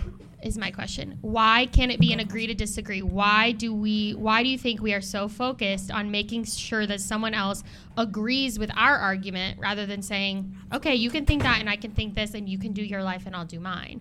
Because my question is, yes, as a general topic, great, we can try and bridge this gap, but in law school, don't you think that you should be coming to school to have your views challenged and to accept that fact and to be able to respond in kind rather than someone having to come out a winner? Um, yes, I mean I think you're absolutely right in the law school setting, but I mean let's not lose sight of the fact that we are of but a few people who have the privilege of being able to go and try to work toward a JD who get this legal training. That doesn't happen. Why does there have to be a winner? I don't think it is. But talk loud enough. no, no, no, no. But outside of that, to to your to your to, to your larger point, and I mean I'm no, I mean I'm just a guy trying to get a JD, right? So like As you've said, by all means, like feel free to disagree. However, I do think that people are so emotionally invested in the positions, the the flagpoles that they that they stick into the earth. Like these are the hills that they are willing to die on, and because these are the hills that they are willing to die on, then they it's not a matter of you know moving the needle. It's a matter of them feeling satisfied in the moment that they've been able to convince you. And when that type of affirmation isn't reciprocated, then I think maybe you find people you know getting louder and we start talking past each other in these particular instances. I don't think that the walking into a conversation thinking that you have to be right. That's an absolutist viewpoint. I don't believe in absolutes. I don't believe in extremisms because like things that just don't make sense, I have a hard time grasping. Right? Um, I understand having viewpoints. I understand like being adamant ardent proponents of particular viewpoints, but you have to be able to recognize that other people don't share those viewpoints. They, when people step outside of the bubbles that they're used to yelling into, um, it, it shocks people, I think, and that maybe goes down more to like a closer closer to the, you know, human nature. It shocks people, like, oh my God, everybody else has agreed with me when I've had this conversation thus far. Now people are not agreeing with me. Now uh, I'm getting pushback where I haven't always gotten pushback before, and maybe that's hard for people on an individual level to process. Um, but so the notion about people always being right. Also, America, we're super individualistic. Like other societies are communal and communal by nature. Like we are, you know, pull yourself up by your bootstraps. You know, pre-existing condition, Psh, not me, type of thing. Like that's how we roll. That was a joke. That was a joke. ha ha! Please laugh. Okay, Amy, Amy Klobuchar, aka Jeb Bush. Oh, No, but I mean, guys that- watch her that- town hall. Yeah, Amy Klum, she has about as much personality as. Anyway, I don't want to talk about any of that. No, It's not true. don't- No don't one has less there. personality than Jeb Bush. Go ahead. I don't know. So like I a mean, short answer to your question, and. I'll pass it off to the rest of the people on the panel. I just think that people don't like being put. I don't think people like uh, pushback. I don't think people like friction. I think people want to be right.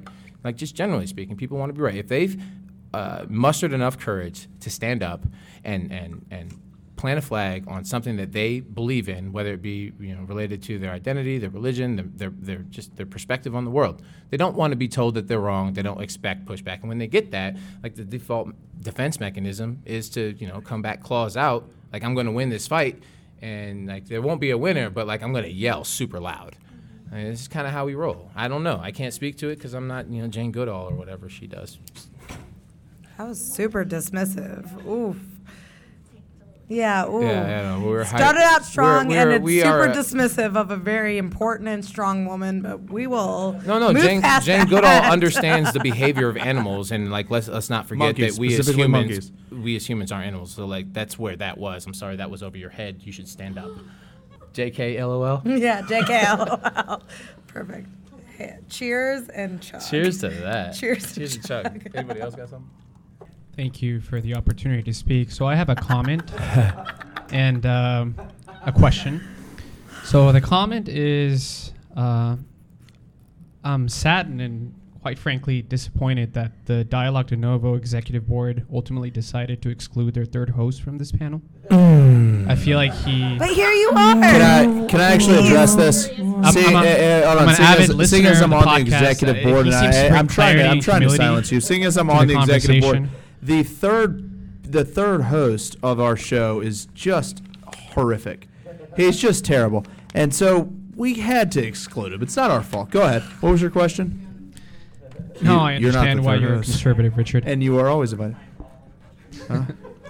So my, my question is directed to the, the panel as a whole, but I would very much rather like it if Edet answers first. Uh, it seems that both from the left and right, there's uh, sentiment that American culture and value is eroding as a direct cause of the action of the opposing party. So uh, I, I would just like to hear from your subjective view what the an American culture and value. What are the American culture and values That's a that are being referred to? No, that's a fantastic question. I remember one time, and then and pardon me for giving you this you know, this uh, not exact on point answer, right? I remember in eighth grade, I had a an English teacher ask us. She posed a question to the class: "What does it mean to be an American?" And I posed that same question here, just rhetorically. Like, what does it mean to be an American? If anybody has the answer to that, then they're probably carrying tiki torches. Because the thing about what it what it means to be an American is that we are a melting pot. We are a collection of cultures. We are a collection of values. Um, I don't think that it's fair to say, in any respect, that there is any one culture, cultural identification point that we can look to, any one set of values that we can point to. For example, um, uh, my brother, he you know, grew, grew up with him the whole life. He's got black siblings, right? My sister and I, half brother, half sister, but that's neither here nor there. My brother voted for Donald Trump in this last election, right? And I asked him, I said, I mean, you've heard some of the some of the rhetoric. I just I'm curious. I want to you know what you're talking about. Well, his values, my brother's values, are that you know, as an ardent Catholic, that you know, abortion is a wrong, and Donald Trump is going to be more likely to nominate somebody to the Supreme Court who's going to allow Roe v. Wade to, or I guess it's Casey v. Pennsylvania at this point, to be challenged, right? Get rid of the undue burden standard that Sandra Day O'Connor put down for us. I was like, okay, I mean, I guess I can respect that. I was like, what about like everything else? He was like, you know, all of that other stuff, it's like, you know, that takes a, sa- a back seat. I was like, cool. He, but then he said, but I voted Democrat down the rest of the ticket. I was like, that's curious. You voted for Tammy Duckworth? He was like, yeah, that's, I was like, that's a, dem- d- a Democrat, right? And I had to explain to him how the like the whole advise and consent process worked, right? So when people start voting, or people start people start voting based on values without thinking of that second step. You know, Donald Trump nominates Brett Kavanaugh. Do you think Tammy Duckworth Duckworth is going to vote to confirm Tam- uh, Brett Kavanaugh? No, you're contradicting yourself in your in, in your moment. But that for him, in his version of what America is. That's what his values are, and you could probably find that across the board, depending upon what their what their upbringing was, like how far removed are they from you know being first or second generations? How much of the old world values are kind of being imputed upon the way that they live their lives? I do not think that there is any standard that I can point to that say this is an American value. There's no no rule book that, that outlines what that means. I, to be honest with you, I can't even necessarily define what an American is outside of a legal context. You know, somebody that was either born here or naturalized, naturalized here. But I mean, other than that, like those people are also Americans born elsewhere. So it gets us kind of back to where we started. So if we can't define necessarily what an American is, then how is it that we can necessarily define what the values of Americans are? Okay. I agree with almost everything he said. Almost. Almost. Let's get it.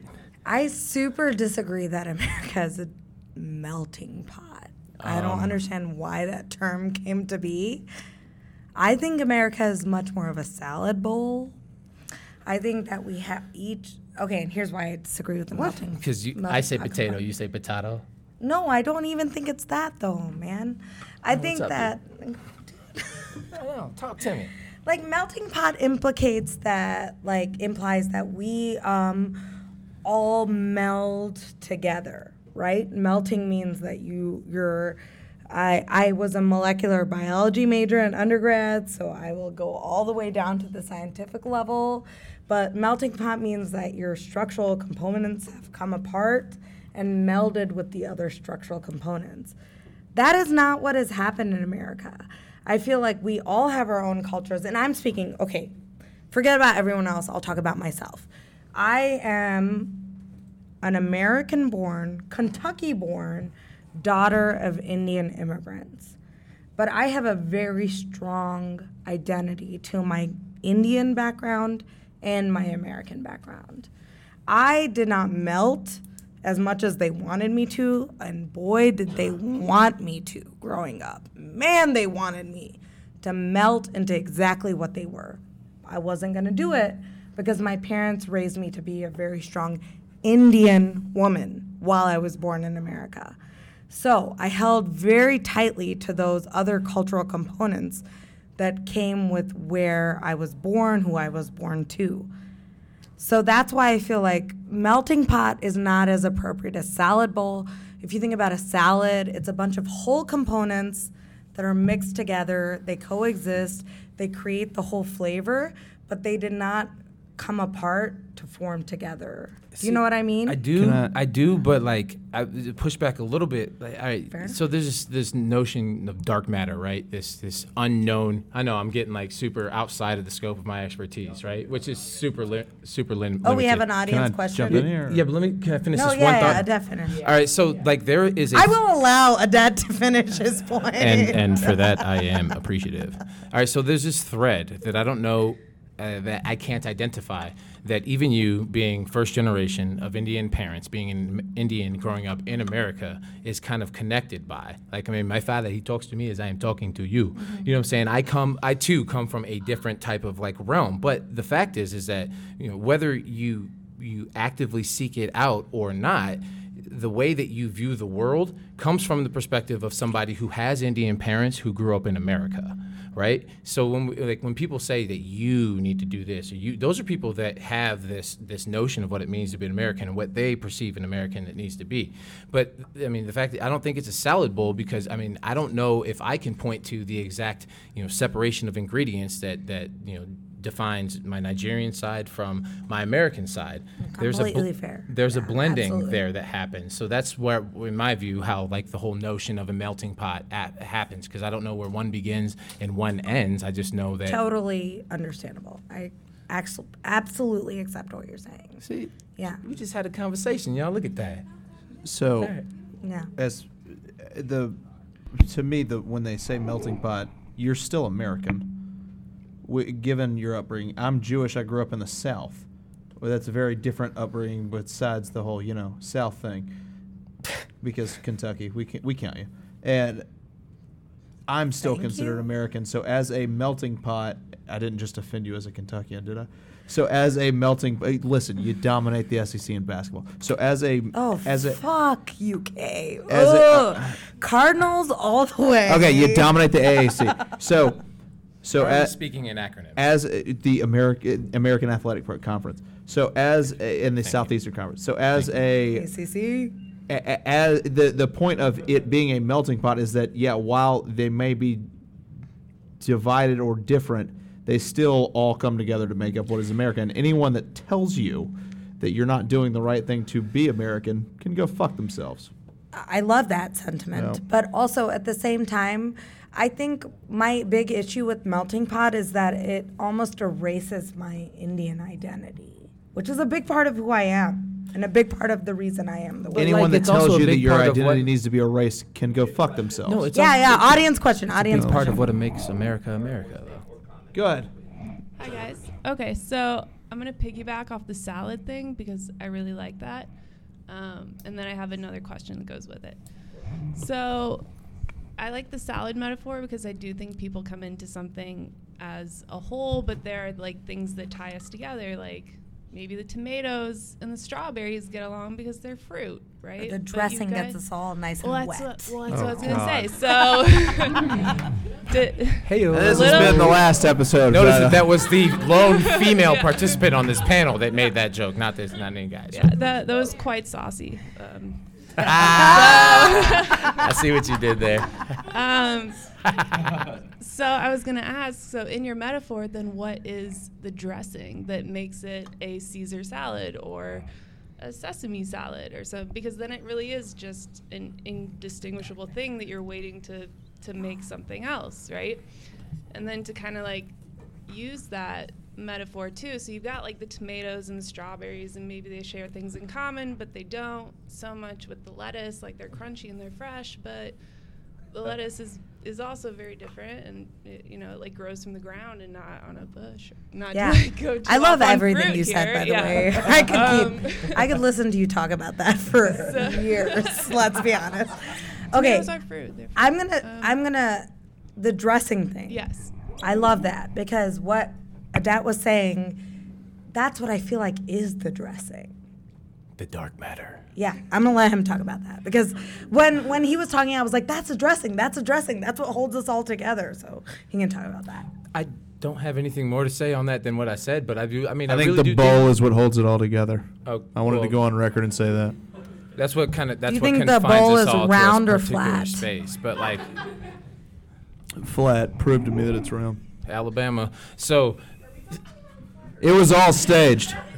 Yeah, it no, was. no, no. I dig you though. Like the whole notion of a salad, right? Uh, with like everybody having their own individual parts, and sometimes some flavors accent each other very well, and like other times, you know, a little salt and pepper is what's needed to bind things. Uh, if you want to talk about what the dressing is, though, like that's in in my view, uh, what it what what it means to be an American. Like I can't define it, but I know that it holds everything together. I know that it keeps the particular parts of myself and my heritage, my culture, uh, together and and forming this unique kind of flavorful spoonful, forkful, or whatever that exists within said bowl, right?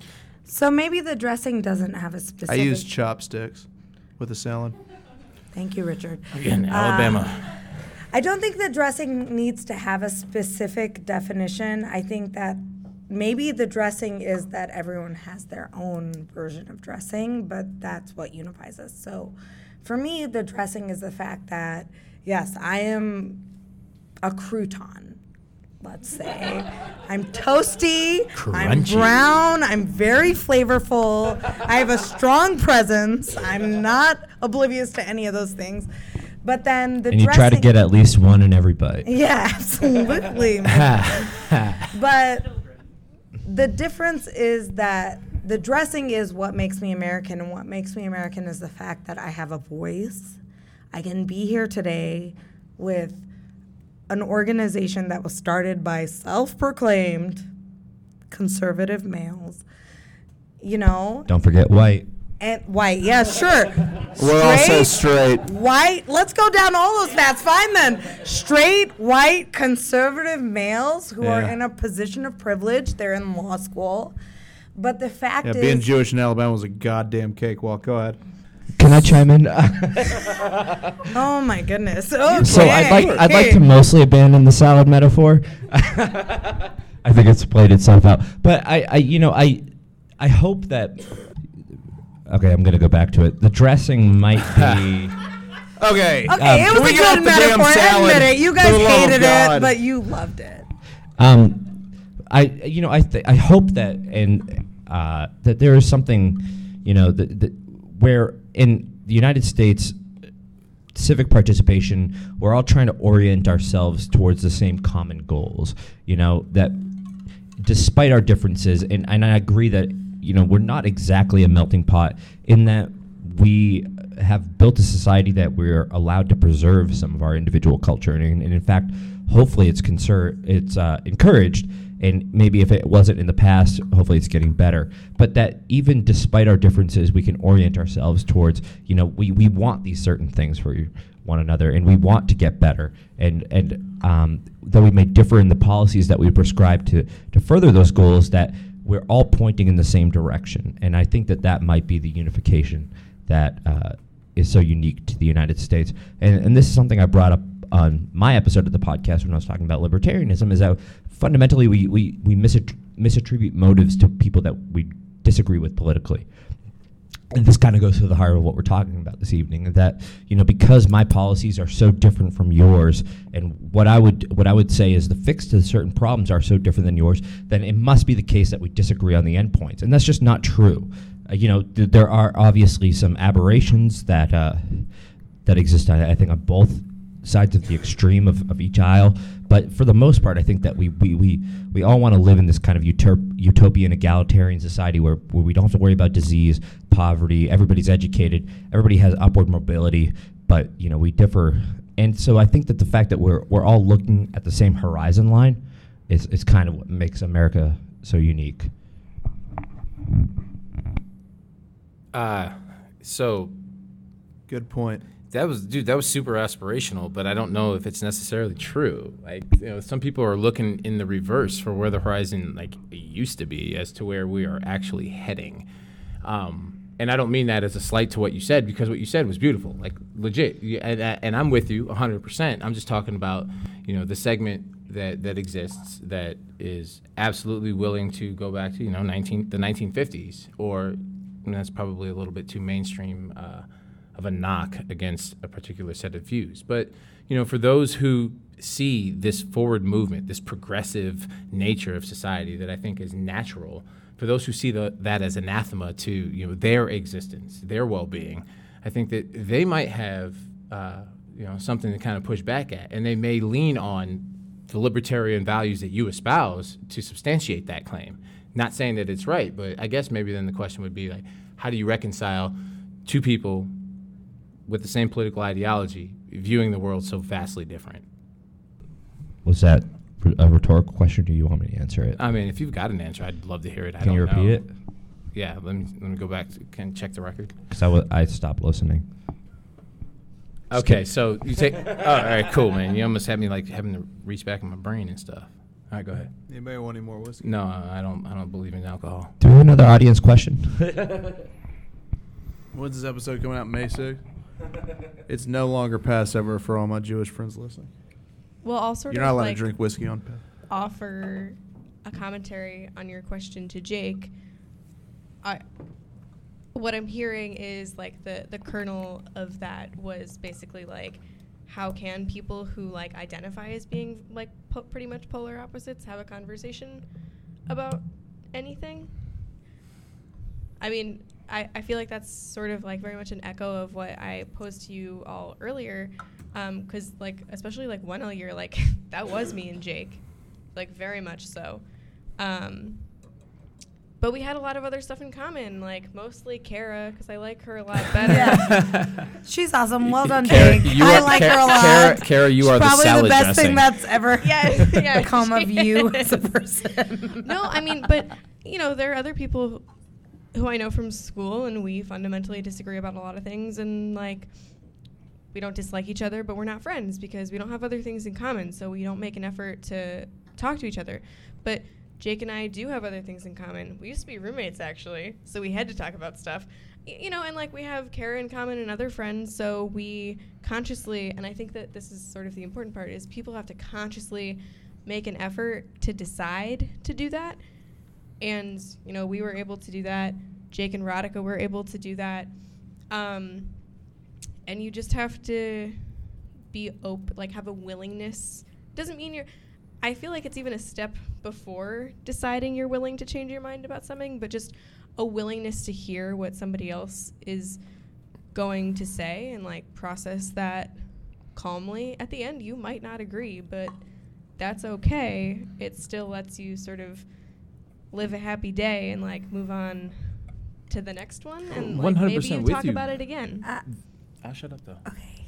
I gotta say something. Please real do. quick. Please do. That's great. No, no, what it's is that? No, it's and, I, and beautiful. I will say that I, I, I learn at least one thing from every conversation I have with Kate, you know, and, and that's a great part of our friendship. Yeah, my thing is it's it's great. It's great to move past talking past one another and talking with one another. But here's the thing: all of that is contingent upon the other person not attacking me for who I am. That's it. Like, I can get past policy conversations or like budget conversations or whatever. But if the other person's point is that you are wrong for who you are, that is something that will never get past.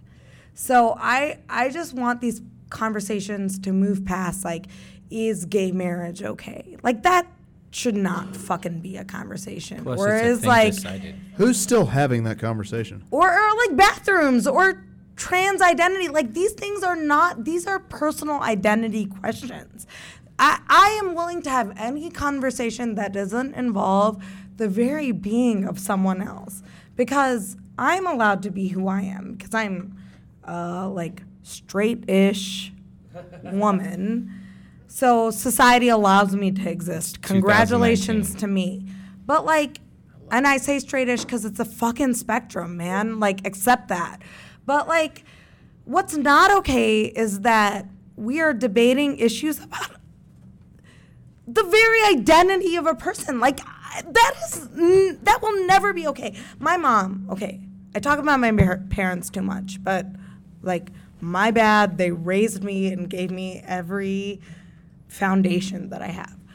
Yeah, my parents, my mom taught me one thing as a child that I have carried every aspect of my life because it's so relevant. Beliefs are not important, people are important.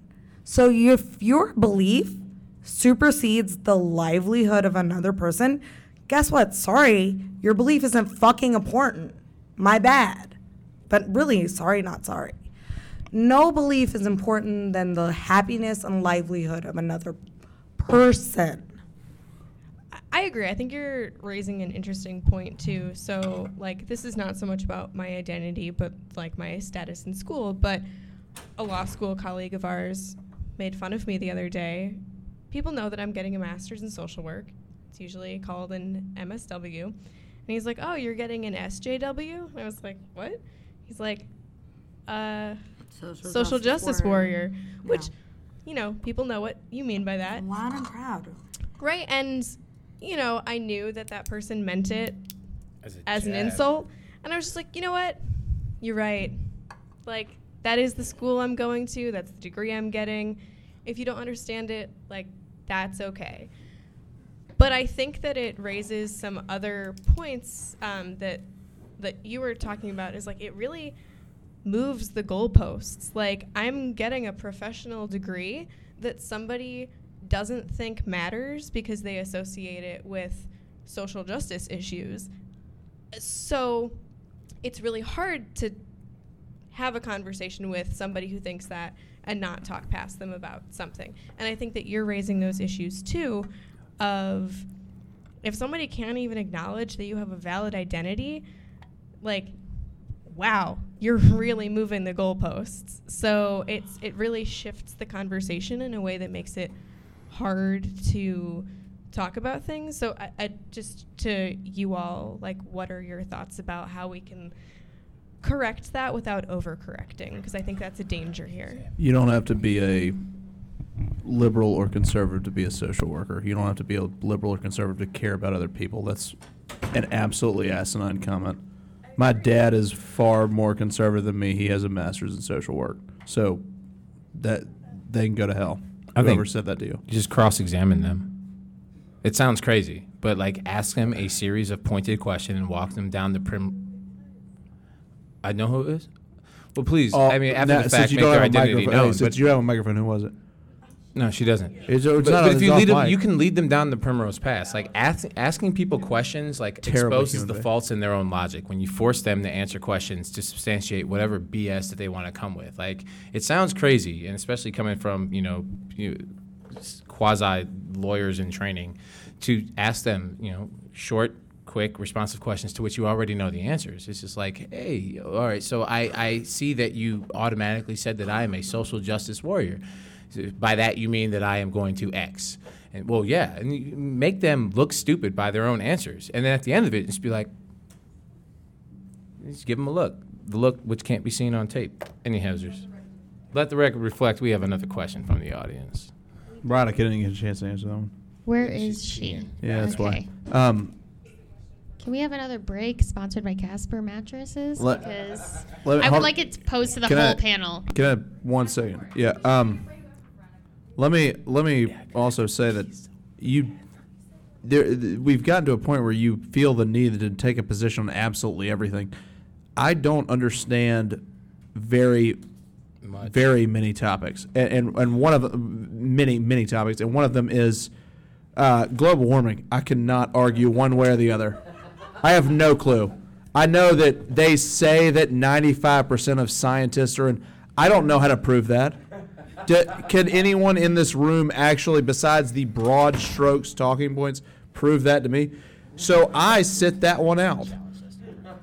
There is no harm in just sitting that one out.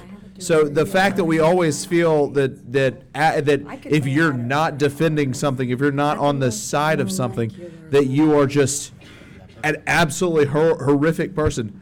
I have absolutely nothing to contribute to that com- to that conversation. So why would I inject anything? If anything, I'm making the entire crowd dumber.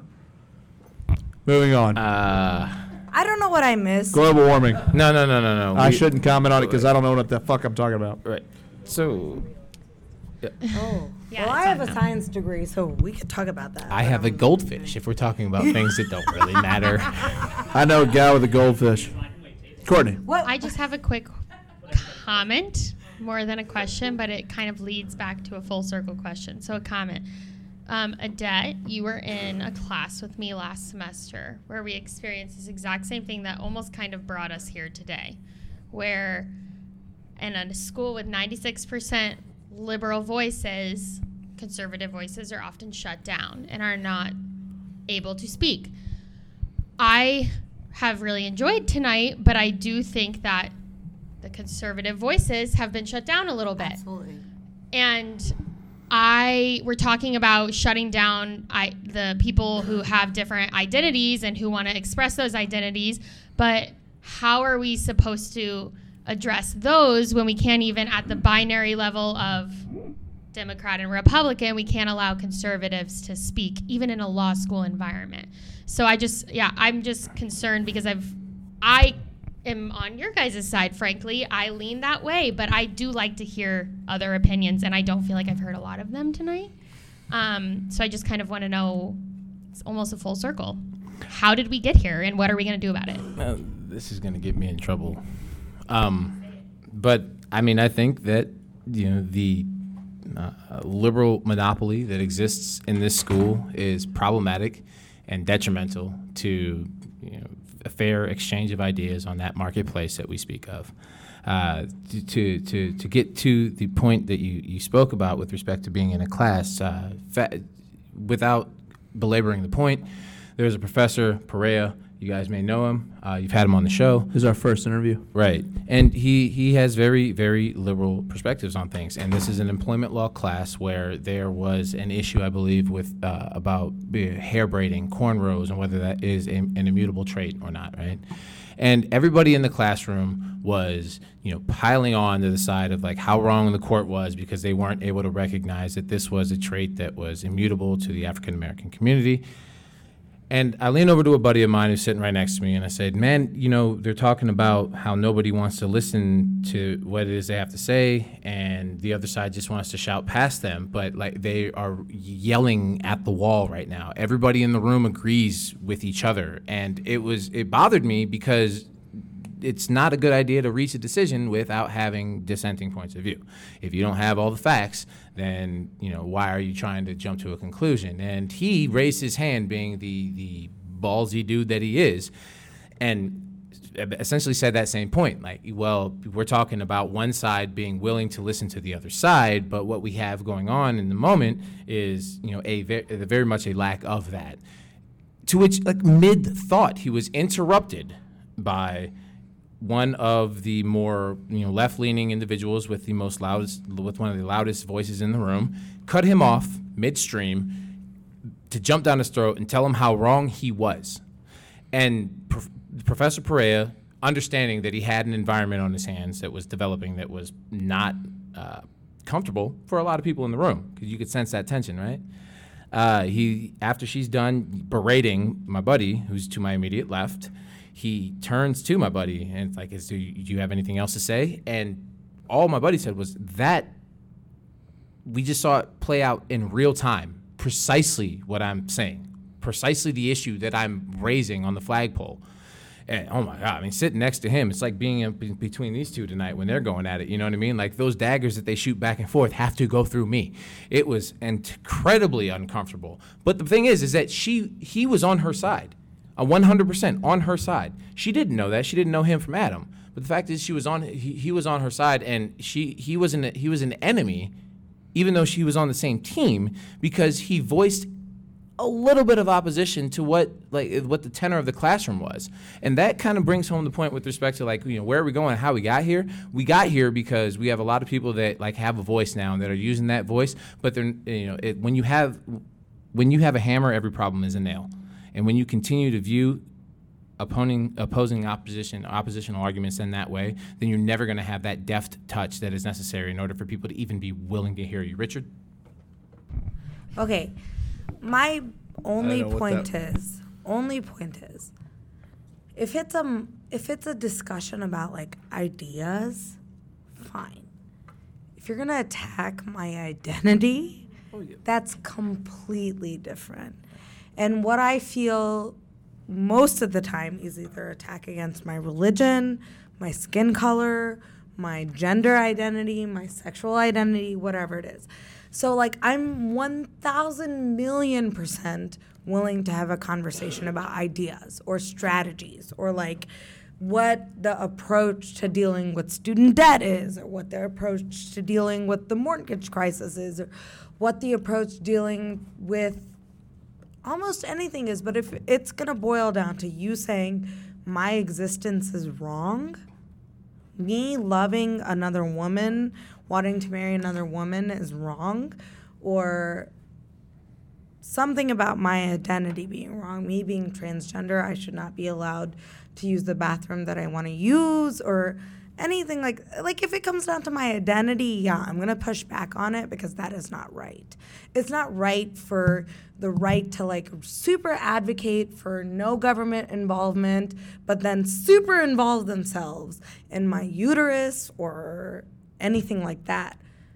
It's totally different than us talking about like an economic strategy or how to approach the electoral process in our country. Those are totally different conversations.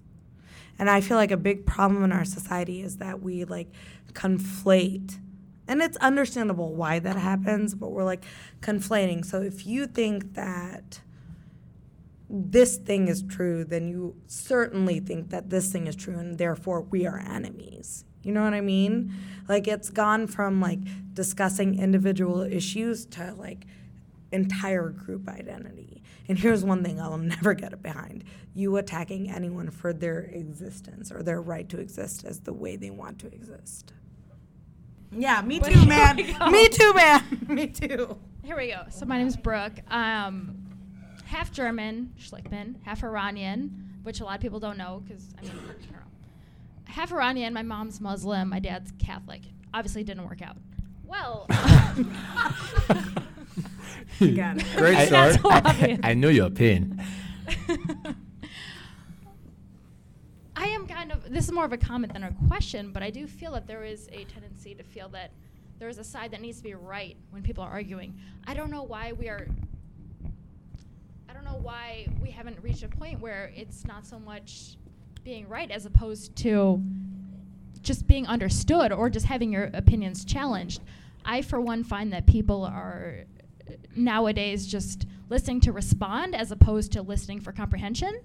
And so that's a big problem I have with a lot of uh, just conversation in general. And so I guess my question, um, or rather my comment, is I just wish we get to a point where we are more listening for comprehension as opposed to just being able to respond.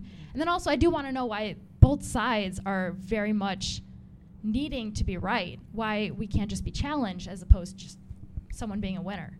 Yeah. And I think that question was posed earlier, but it wasn't really answered. I mean, with me, it's a personal flaw. I mean, I know that. It is a flaw within step. my character. My husband has made this amply clear to me. If I didn't know it before, and I didn't, that I have this incessant need to be right all the time. No, I mean, you guys are laughing. But you but it's- recognize it. Are you doing anything actively to, to address that? Like when you when you confront oppositional views, are you Great question. And like, no, but here's the thing, Kate. Like, you would think I would came to law school to like better myself, but it was to f- further dig my heels into it. Um, here's the I I know that's a character flaw personally. I am very aware of that, and that is something, especially in my marriage, that I'm trying to fix. That I come to every conversation knowing that I'm right. Clearly, that's not the case because I'm a human being. N- just being able to recognize that maybe sometimes you're not always right, even though you're very convinced that you're right. I mean, for me, it's just been able, like, it's my husband being like, listen, our marriage is not going to work if you travel down this path.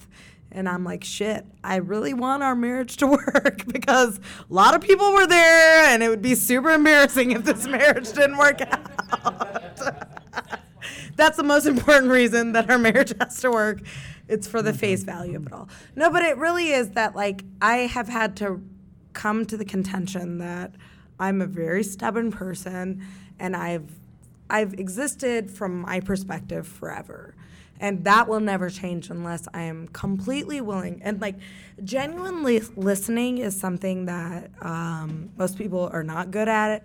Something even as a therapist, like I, I went to three years of grad school and paid thousands and thousands of dollars to learn how to genuinely listen to person. But it wasn't until I came to law school that I really realized that I was not genuinely listening to people. Genuinely listening means that you, when someone is talking, you're not preparing your answer. You're not trying to figure out what you're going to say to argue with them. You're actually just listening to them and reflecting on what they're saying.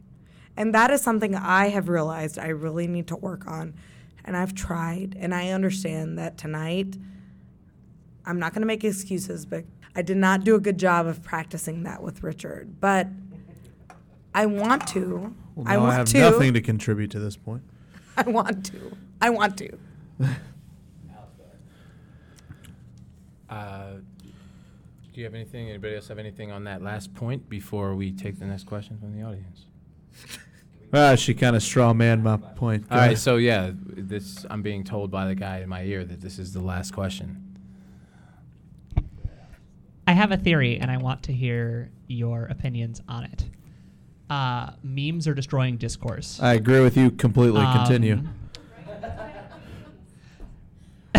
So, my theory is this we live in an age of unprecedented connectivity, and that allows us to form and discuss our opinions on a platform far beyond the scope and range of anything that we've had access to prior in our lives and that's that's genre neutral that's opinion neutral there's there is more access most of that access also happens to be public both for the individuals who agree with that position and the individuals who disagree I know in my experience, it is very difficult to engage with, for example, an individual who engages me on nameless, anonymous social media site that isn't Reddit. It's Reddit. Um, It's always Reddit. because they will say something that in a vacuum appears to be a reasonable, if against what I believe, policy opinion. And inevitably, I will click on their name and see that they are avid posters in the Donald and having posted like countless anti everything memes being hor- dealing with horrendous identity politics. And all of a sudden, I'm incapable of having a legitimate conversation with this person. It doesn't matter that their single point in the vacuum is legitimate and arguable. The fact that I know that their portfolio of opinions includes those anti identity epithets makes it impossible to have a conversation. So, my question is I suppose, in this age of the internet, is it possible to engage in discourse without nitpicking the entire um, persona of our opponent? And should we? Not on the internet.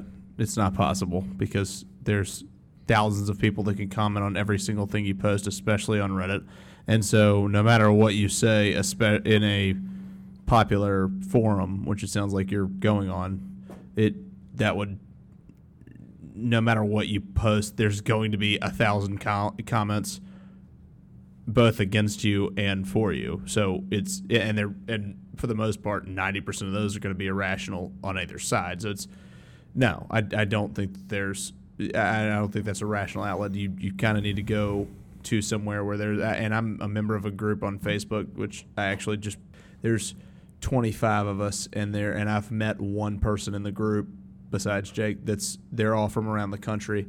Um, there's people from Portland, Minnesota, anyway, anywhere, and and the idea is that we're all coming at it honestly. We're all coming at it with specific issues that where one personal attacks are they're allowed, but you get ridiculed if you go to that uh, in that group.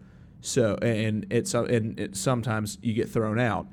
It, there needs to be a better platform than especially things like Reddit, especially things like YouTube and Twitter, where you everyone involved needs to agree that they're coming in it honestly because quite frankly sometimes people are dicks and they just want to just say things that get a rise out of other people and that's a huge problem with forums that you're talking about that you're not gonna you're, you're not gonna get people that are coming at it honestly. You're gonna get people that just want to get that not maybe not just want to get laughs but are laughing at people that are reacting to ridiculous things that they've just posted.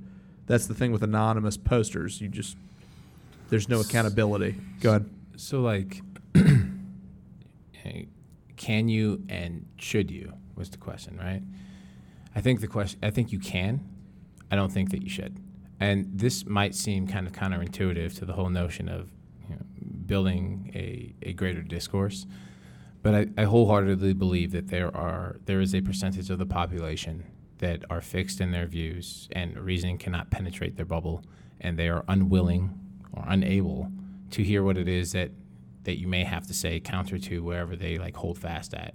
And I'd venture to guess we're 35 percent of the population that just can't be reached. Um, and sometimes you just have to realize you have to cut your losses and realize are you throwing good money after bad are you wasting your energy your effort your time and can that be can that attention and that energy that can that focus be more appropriately directed at folks that there is a possibility that you might be able to reach them there is something in there that is still human um, not to say that these people aren't human um, I don't think that it's worth the time though, um, and I get you know criticized for this regularly when I voice this opinion amongst friends who you know want to hug every tree and save the entire planet. But I don't think that you can hug every tree. Like some trees are you know just not meant to be hugged, and those those those folks are you know hell bent in their ways, and you have to kind of accept that and move on and don't waste the time. Can you better direct your energies elsewhere? And if you can, if the answer is yes, then do so. Even when they say something that kind of opens the door to make it seem like you might be able to have a legitimate discussion or a legitimate debate with them. Uh, you won't penetrate any further than that particular point. And if you want to convince somebody of a particular point, I mean, all well and good, but what what's the end game? Uh, what is it? Grape worth the squeeze, juice worth the fruit. Juice worth the squeeze. Yes, that. You know, that's my thoughts, briefly, anyway. So one of the topics that we were going to talk about was this like impact of social media, right? So sort of like anecdotally, I saw my parents over the weekend. I was talking to my dad. He wants to build something, but he's not sure exactly how he's going to do it. I was like, "Oh, you should look up like a woodworking Reddit to see like how other people are doing it." And he gen I mean, my dad's older. He genuinely thought that Reddit was like an alt right thing because that's like all he right? I mean, is he wrong? right, but because that's all he knows about it in the news. Like most 60 year olds, like probably don't really like Reddit all the time. But I think that it illustrates this like larger point about sort of like what things become known for. And I guess my question is like, that's how I mean Reddit became what it is because they don't really moderate anything. So I guess my question is like how do we moderate that and should we or do we just want to like let those things become those things uh, you know so sort of or is there like a utility to like not supporting a platform that like allows that kind of discussion What do you mean we moderate? I as a society Got like governmental or pe- personal? that was your secondary question on this I, like No, as a 'cause society or the the well we moderating means as us as people just stop using Reddit. I think that's fine. But governmentally means the government moderates it, government regulates it. So that's that's a different thing. Yeah, except that telling people to stop using Reddit is like obviously a very easy answer to make because people can choose people already can choose to use it or not. Yeah. So, should we as a society and I guess like through that as a governmental agency should somebody affirmatively moderate it?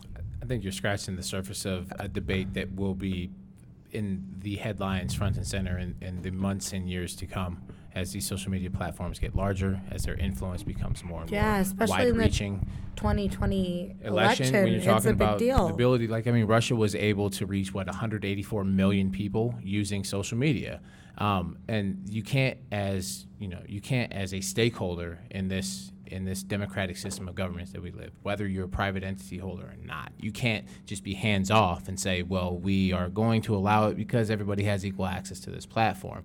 Like so yes you have private entity and this might push up against you know libertarian viewpoint.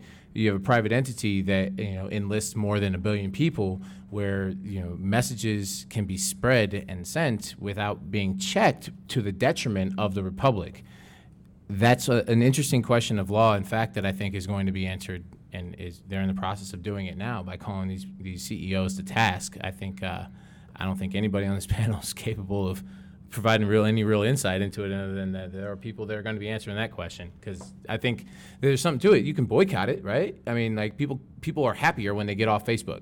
You know, there was a study that was just recently released. You know, especially with you know these uh, the the 2020 election coming up. You know, people are when they disconnect and they're not dealing with all this, you know, political uh, nonsense. they're- They feel better. They sleep better at night. They recommend don't use any Facebook an hour before you go to bed. Like what? I mean, what ti- no one thought about that when it first started. But I mean, it's still so early. Nobody knew the potential of this beast when it was when it was first founded, when it was first created. Uh, let's do some closing thoughts. Hold on. Well, I do want to no. answer that. we can't hold on. We only had this room till nine. Yeah, and nobody's kicking us out. So, yeah, nobody's kicking us out. So, um, no, I don't think we should regulate it. If we don't want to use it, don't use it. Uh, as far as governmental intervention, I, I don't because I don't I disagree because there's going to be something else that pops up when if Reddit were to be completely minimized, completely uh, basically obliterated at that point. It, all, all this it- silencing crazy voices is only going to cause them to get more radicalized. It's only going to cause them to find another outlet. They will. They they always have. So that's I, I- I don't think that any kind of intervention other than just stop using Reddit as individuals is worthwhile because something else is going to come up where that's going to be the new Reddit. You tell them not to use Reddit. Well, hold on though, man. Like let's let's let's step back from like okay, people can boycott it if they want to. What if the end result of the use of that social media platform Uh-huh. is anathema to our system of governance as we know it? If it is causing a clear and identifiable harm to the things that we hold dear, how is it that we can just say hands off? It's up to all of you to to not use it. This is like saying, you know what? Like we're not going to ban you drinking and driving. We just we're going to strongly advise that you don't consume alcohol before you get behind the wheel of a car. That, that's because there were conspiracy theorists before there were the internet.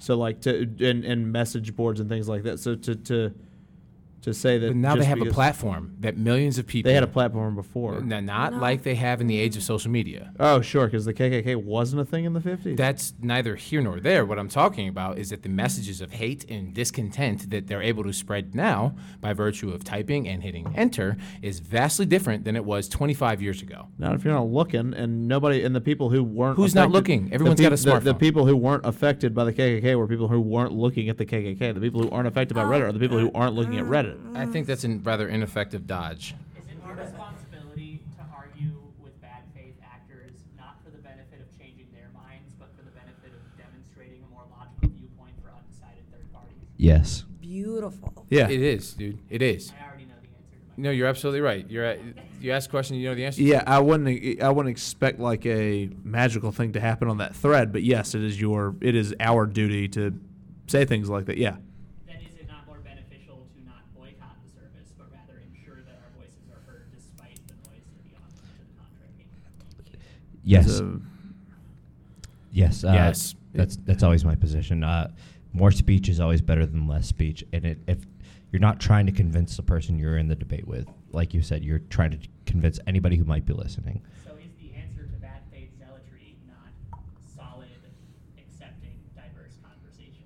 Right, right, and and, and I didn't really weigh in exactly. Thank you, on- Queen. on, yes, uh, everything she said. on your question, Alice. But A million times. you know, I, I think that part of the problem one is that you know on the internet we tend to view people with like you know multiple different facades, like where maybe their views are more spherical, we view them as octagonal. You know, like so we we tend to have these very you know very discrete uh, windows into into their viewpoints and that's really not how people are in real life. So it, I, I think it's always worth engaging. You know, obviously you have to use a little bit of, of discretion and judgment because some things are just completely petty.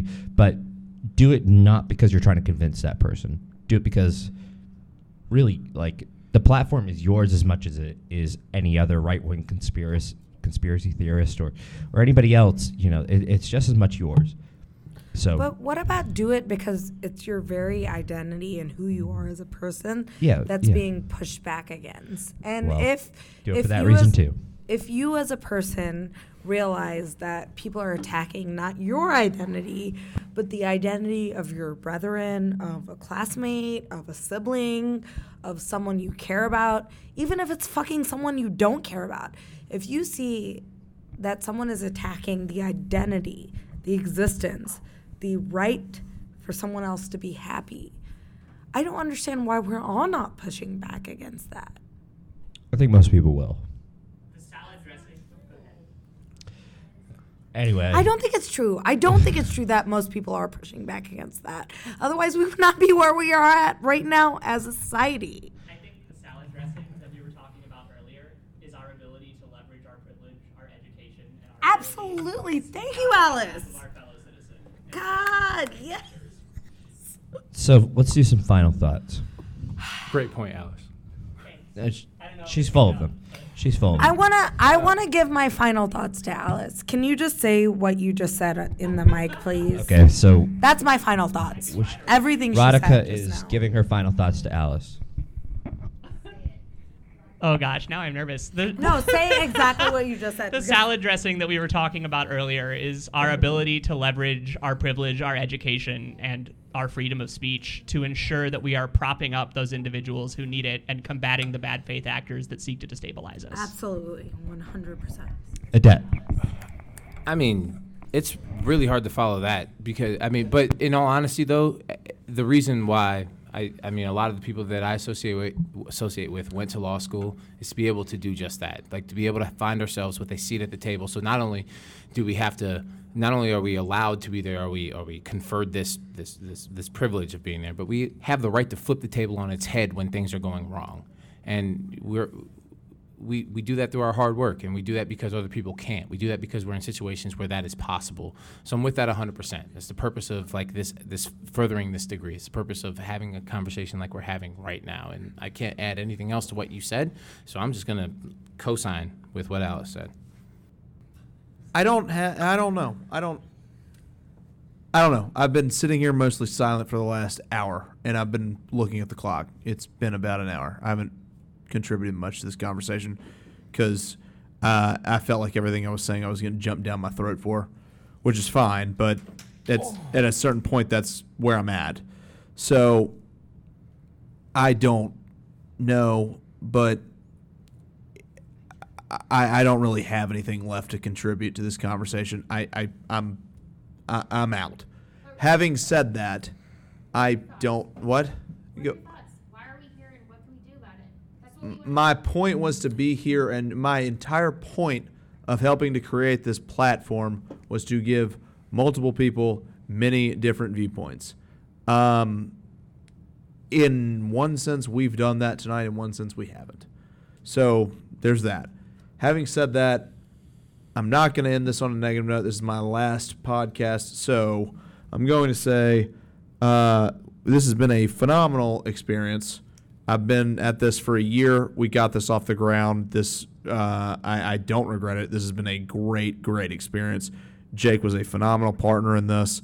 Nico, even though he one wasn't here tonight at all, except for the one question that he asked, and two, um, Shots fired. and, and, and two, uh, Nico gives me a, he, he, Nico gives on, me a hug every time I see him. I yeah. like Nico. Eh, eh, Nico's, Nico's great, and to, Nico's great, and, and we had a conversation. And if you had, if this is your first episode listening, we had a great conversation about Nico's Joe Biden. about atheism versus theism, unless he's behind you sniffing your hair. And then we had theism versus atheism, and he, um, he, he that that's really what brought him on. But Nico has been a great addition, as No. has as has Kate. If you're looking for an opposing viewpoint and somebody who will give it No, to you as full throated, I'm not done. As full throated, I'm not done. As full throated as you would like, as as as absolutely as hard headed as you can.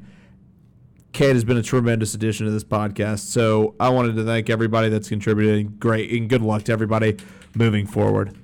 I have a question though, Richard. Sure, let's end on a negative note. Go ahead. Um, did you get anything out of this conversation that we had tonight? Yes, did you?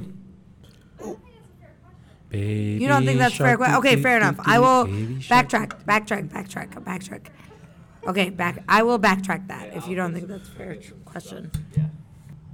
Uh, yeah, I'd like to echo Rick, Richard's thoughts. Richard uh, was the uh, the guy who had the idea for this podcast, and uh, I think that it, w- it was a terrific idea. We, none of us would be here this evening if it weren't for that. Um, I like to think that it, maybe I added a few bits and pieces along the way, but really, uh, this was started for that reason, and I hope that other people will find this useful. And uh, it's it's a weird feeling um, saying goodbye to it. Yeah. Um, I don't want to overstay, but I do want to thank all y'all for like you know bringing me on the show. I'm, I'm really appreciative of being able to come here. I'm really happy th- that like I've been able to go through this law school journey with the both of yous and y'all's out there in the Peanut Gallery from day one. Richard always being able to check my check my crazy at the door. Uh, so like By to be able to doubling down on the crazy. by doubling down on the crazy, right? It's crazy that we're both friends. Like I'm from the inner city, he's from the from the from the Country. From the country. Like how can, how That's how a is it story. possible That's a that y'all- story that we're not going to get into. But But yeah, man, you're man, man. You guys have done a hell of a job doing this podcast, man. And I appreciate that I'm able to be a part of that. Like, let it last a little bit. Yeah, and I'll say uh, my last question was not fair. I agree completely. That was super antagonistic, and I'm gonna just blame that on the half bottle of bourbon that I drank. Um, I want to really thank you guys, Jake and Richard, Kate, Nico. You guys really did something different. You you like made an effort to publicize a conversation that I think a lot of us as law students were having individually. You decided to bring it to a public forum. That was incredible. And I think as white males, you did a good thing by allowing us who are not white males to have a voice. And not only did you start this, you made, I mean, like you guys created this thing from the ground up, but then you chose the board and you chose me. Me. I mean, you guys saw. Richard might be regretting that a little bit right yeah, now. Yeah, I mean, we, Richard I'm not. and I I'm not regretting it, but I'm not. I'm not. I'm more than just a. I'm not regretting it, but I'm more than just a white male. I. I. I do have a different experience than other white males that you're describing. Uh, again, I grew up Jewish in Alabama. Let's not downplay that people did not come to me every single day begging me to accept Jesus Christ in my heart because they thought I was going to burn in hell because of it. Fair like, enough. let's not. th th this whole absolutely coming in and looking at me as my pure identity is bullshit, and I'm tired of it. And you, I don't want to get into this right now, but I, I'm, I, I cannot stress further enough that the assumptions that you think that I have been making about you, you have absolutely been making about me, and I cannot stand it. That's completely fair. I agree with 100% of everything. You know that whole said. left right thing? That was that. That's that. That's Yeah, it. We I just saw agree. it. We just saw it play out in real time. I agree. I agree. And I want to thank you. You created this platform and you allowed me to have a voice in it. And I Um, want to thank you for that. you're Even though I grab the pushed back against you a lot of the time. You're gonna keep having a voice, and that's important in the fact that this has been this heated is something that I want to continue, not something that I want to stop after we finish this. I appreciate and, that. And I appreciate you guys. I appreciate you guys for creating this thing and giving us a voice. I really do. Thank you. And on that note, for the last time ever, I'm Richard Labovitz. I'm Jake Rome. And thank you. This has been Dialogue De Novo. Bum, ba-dum, bum, bum, ba-dum. Ba-dum, bum, bum.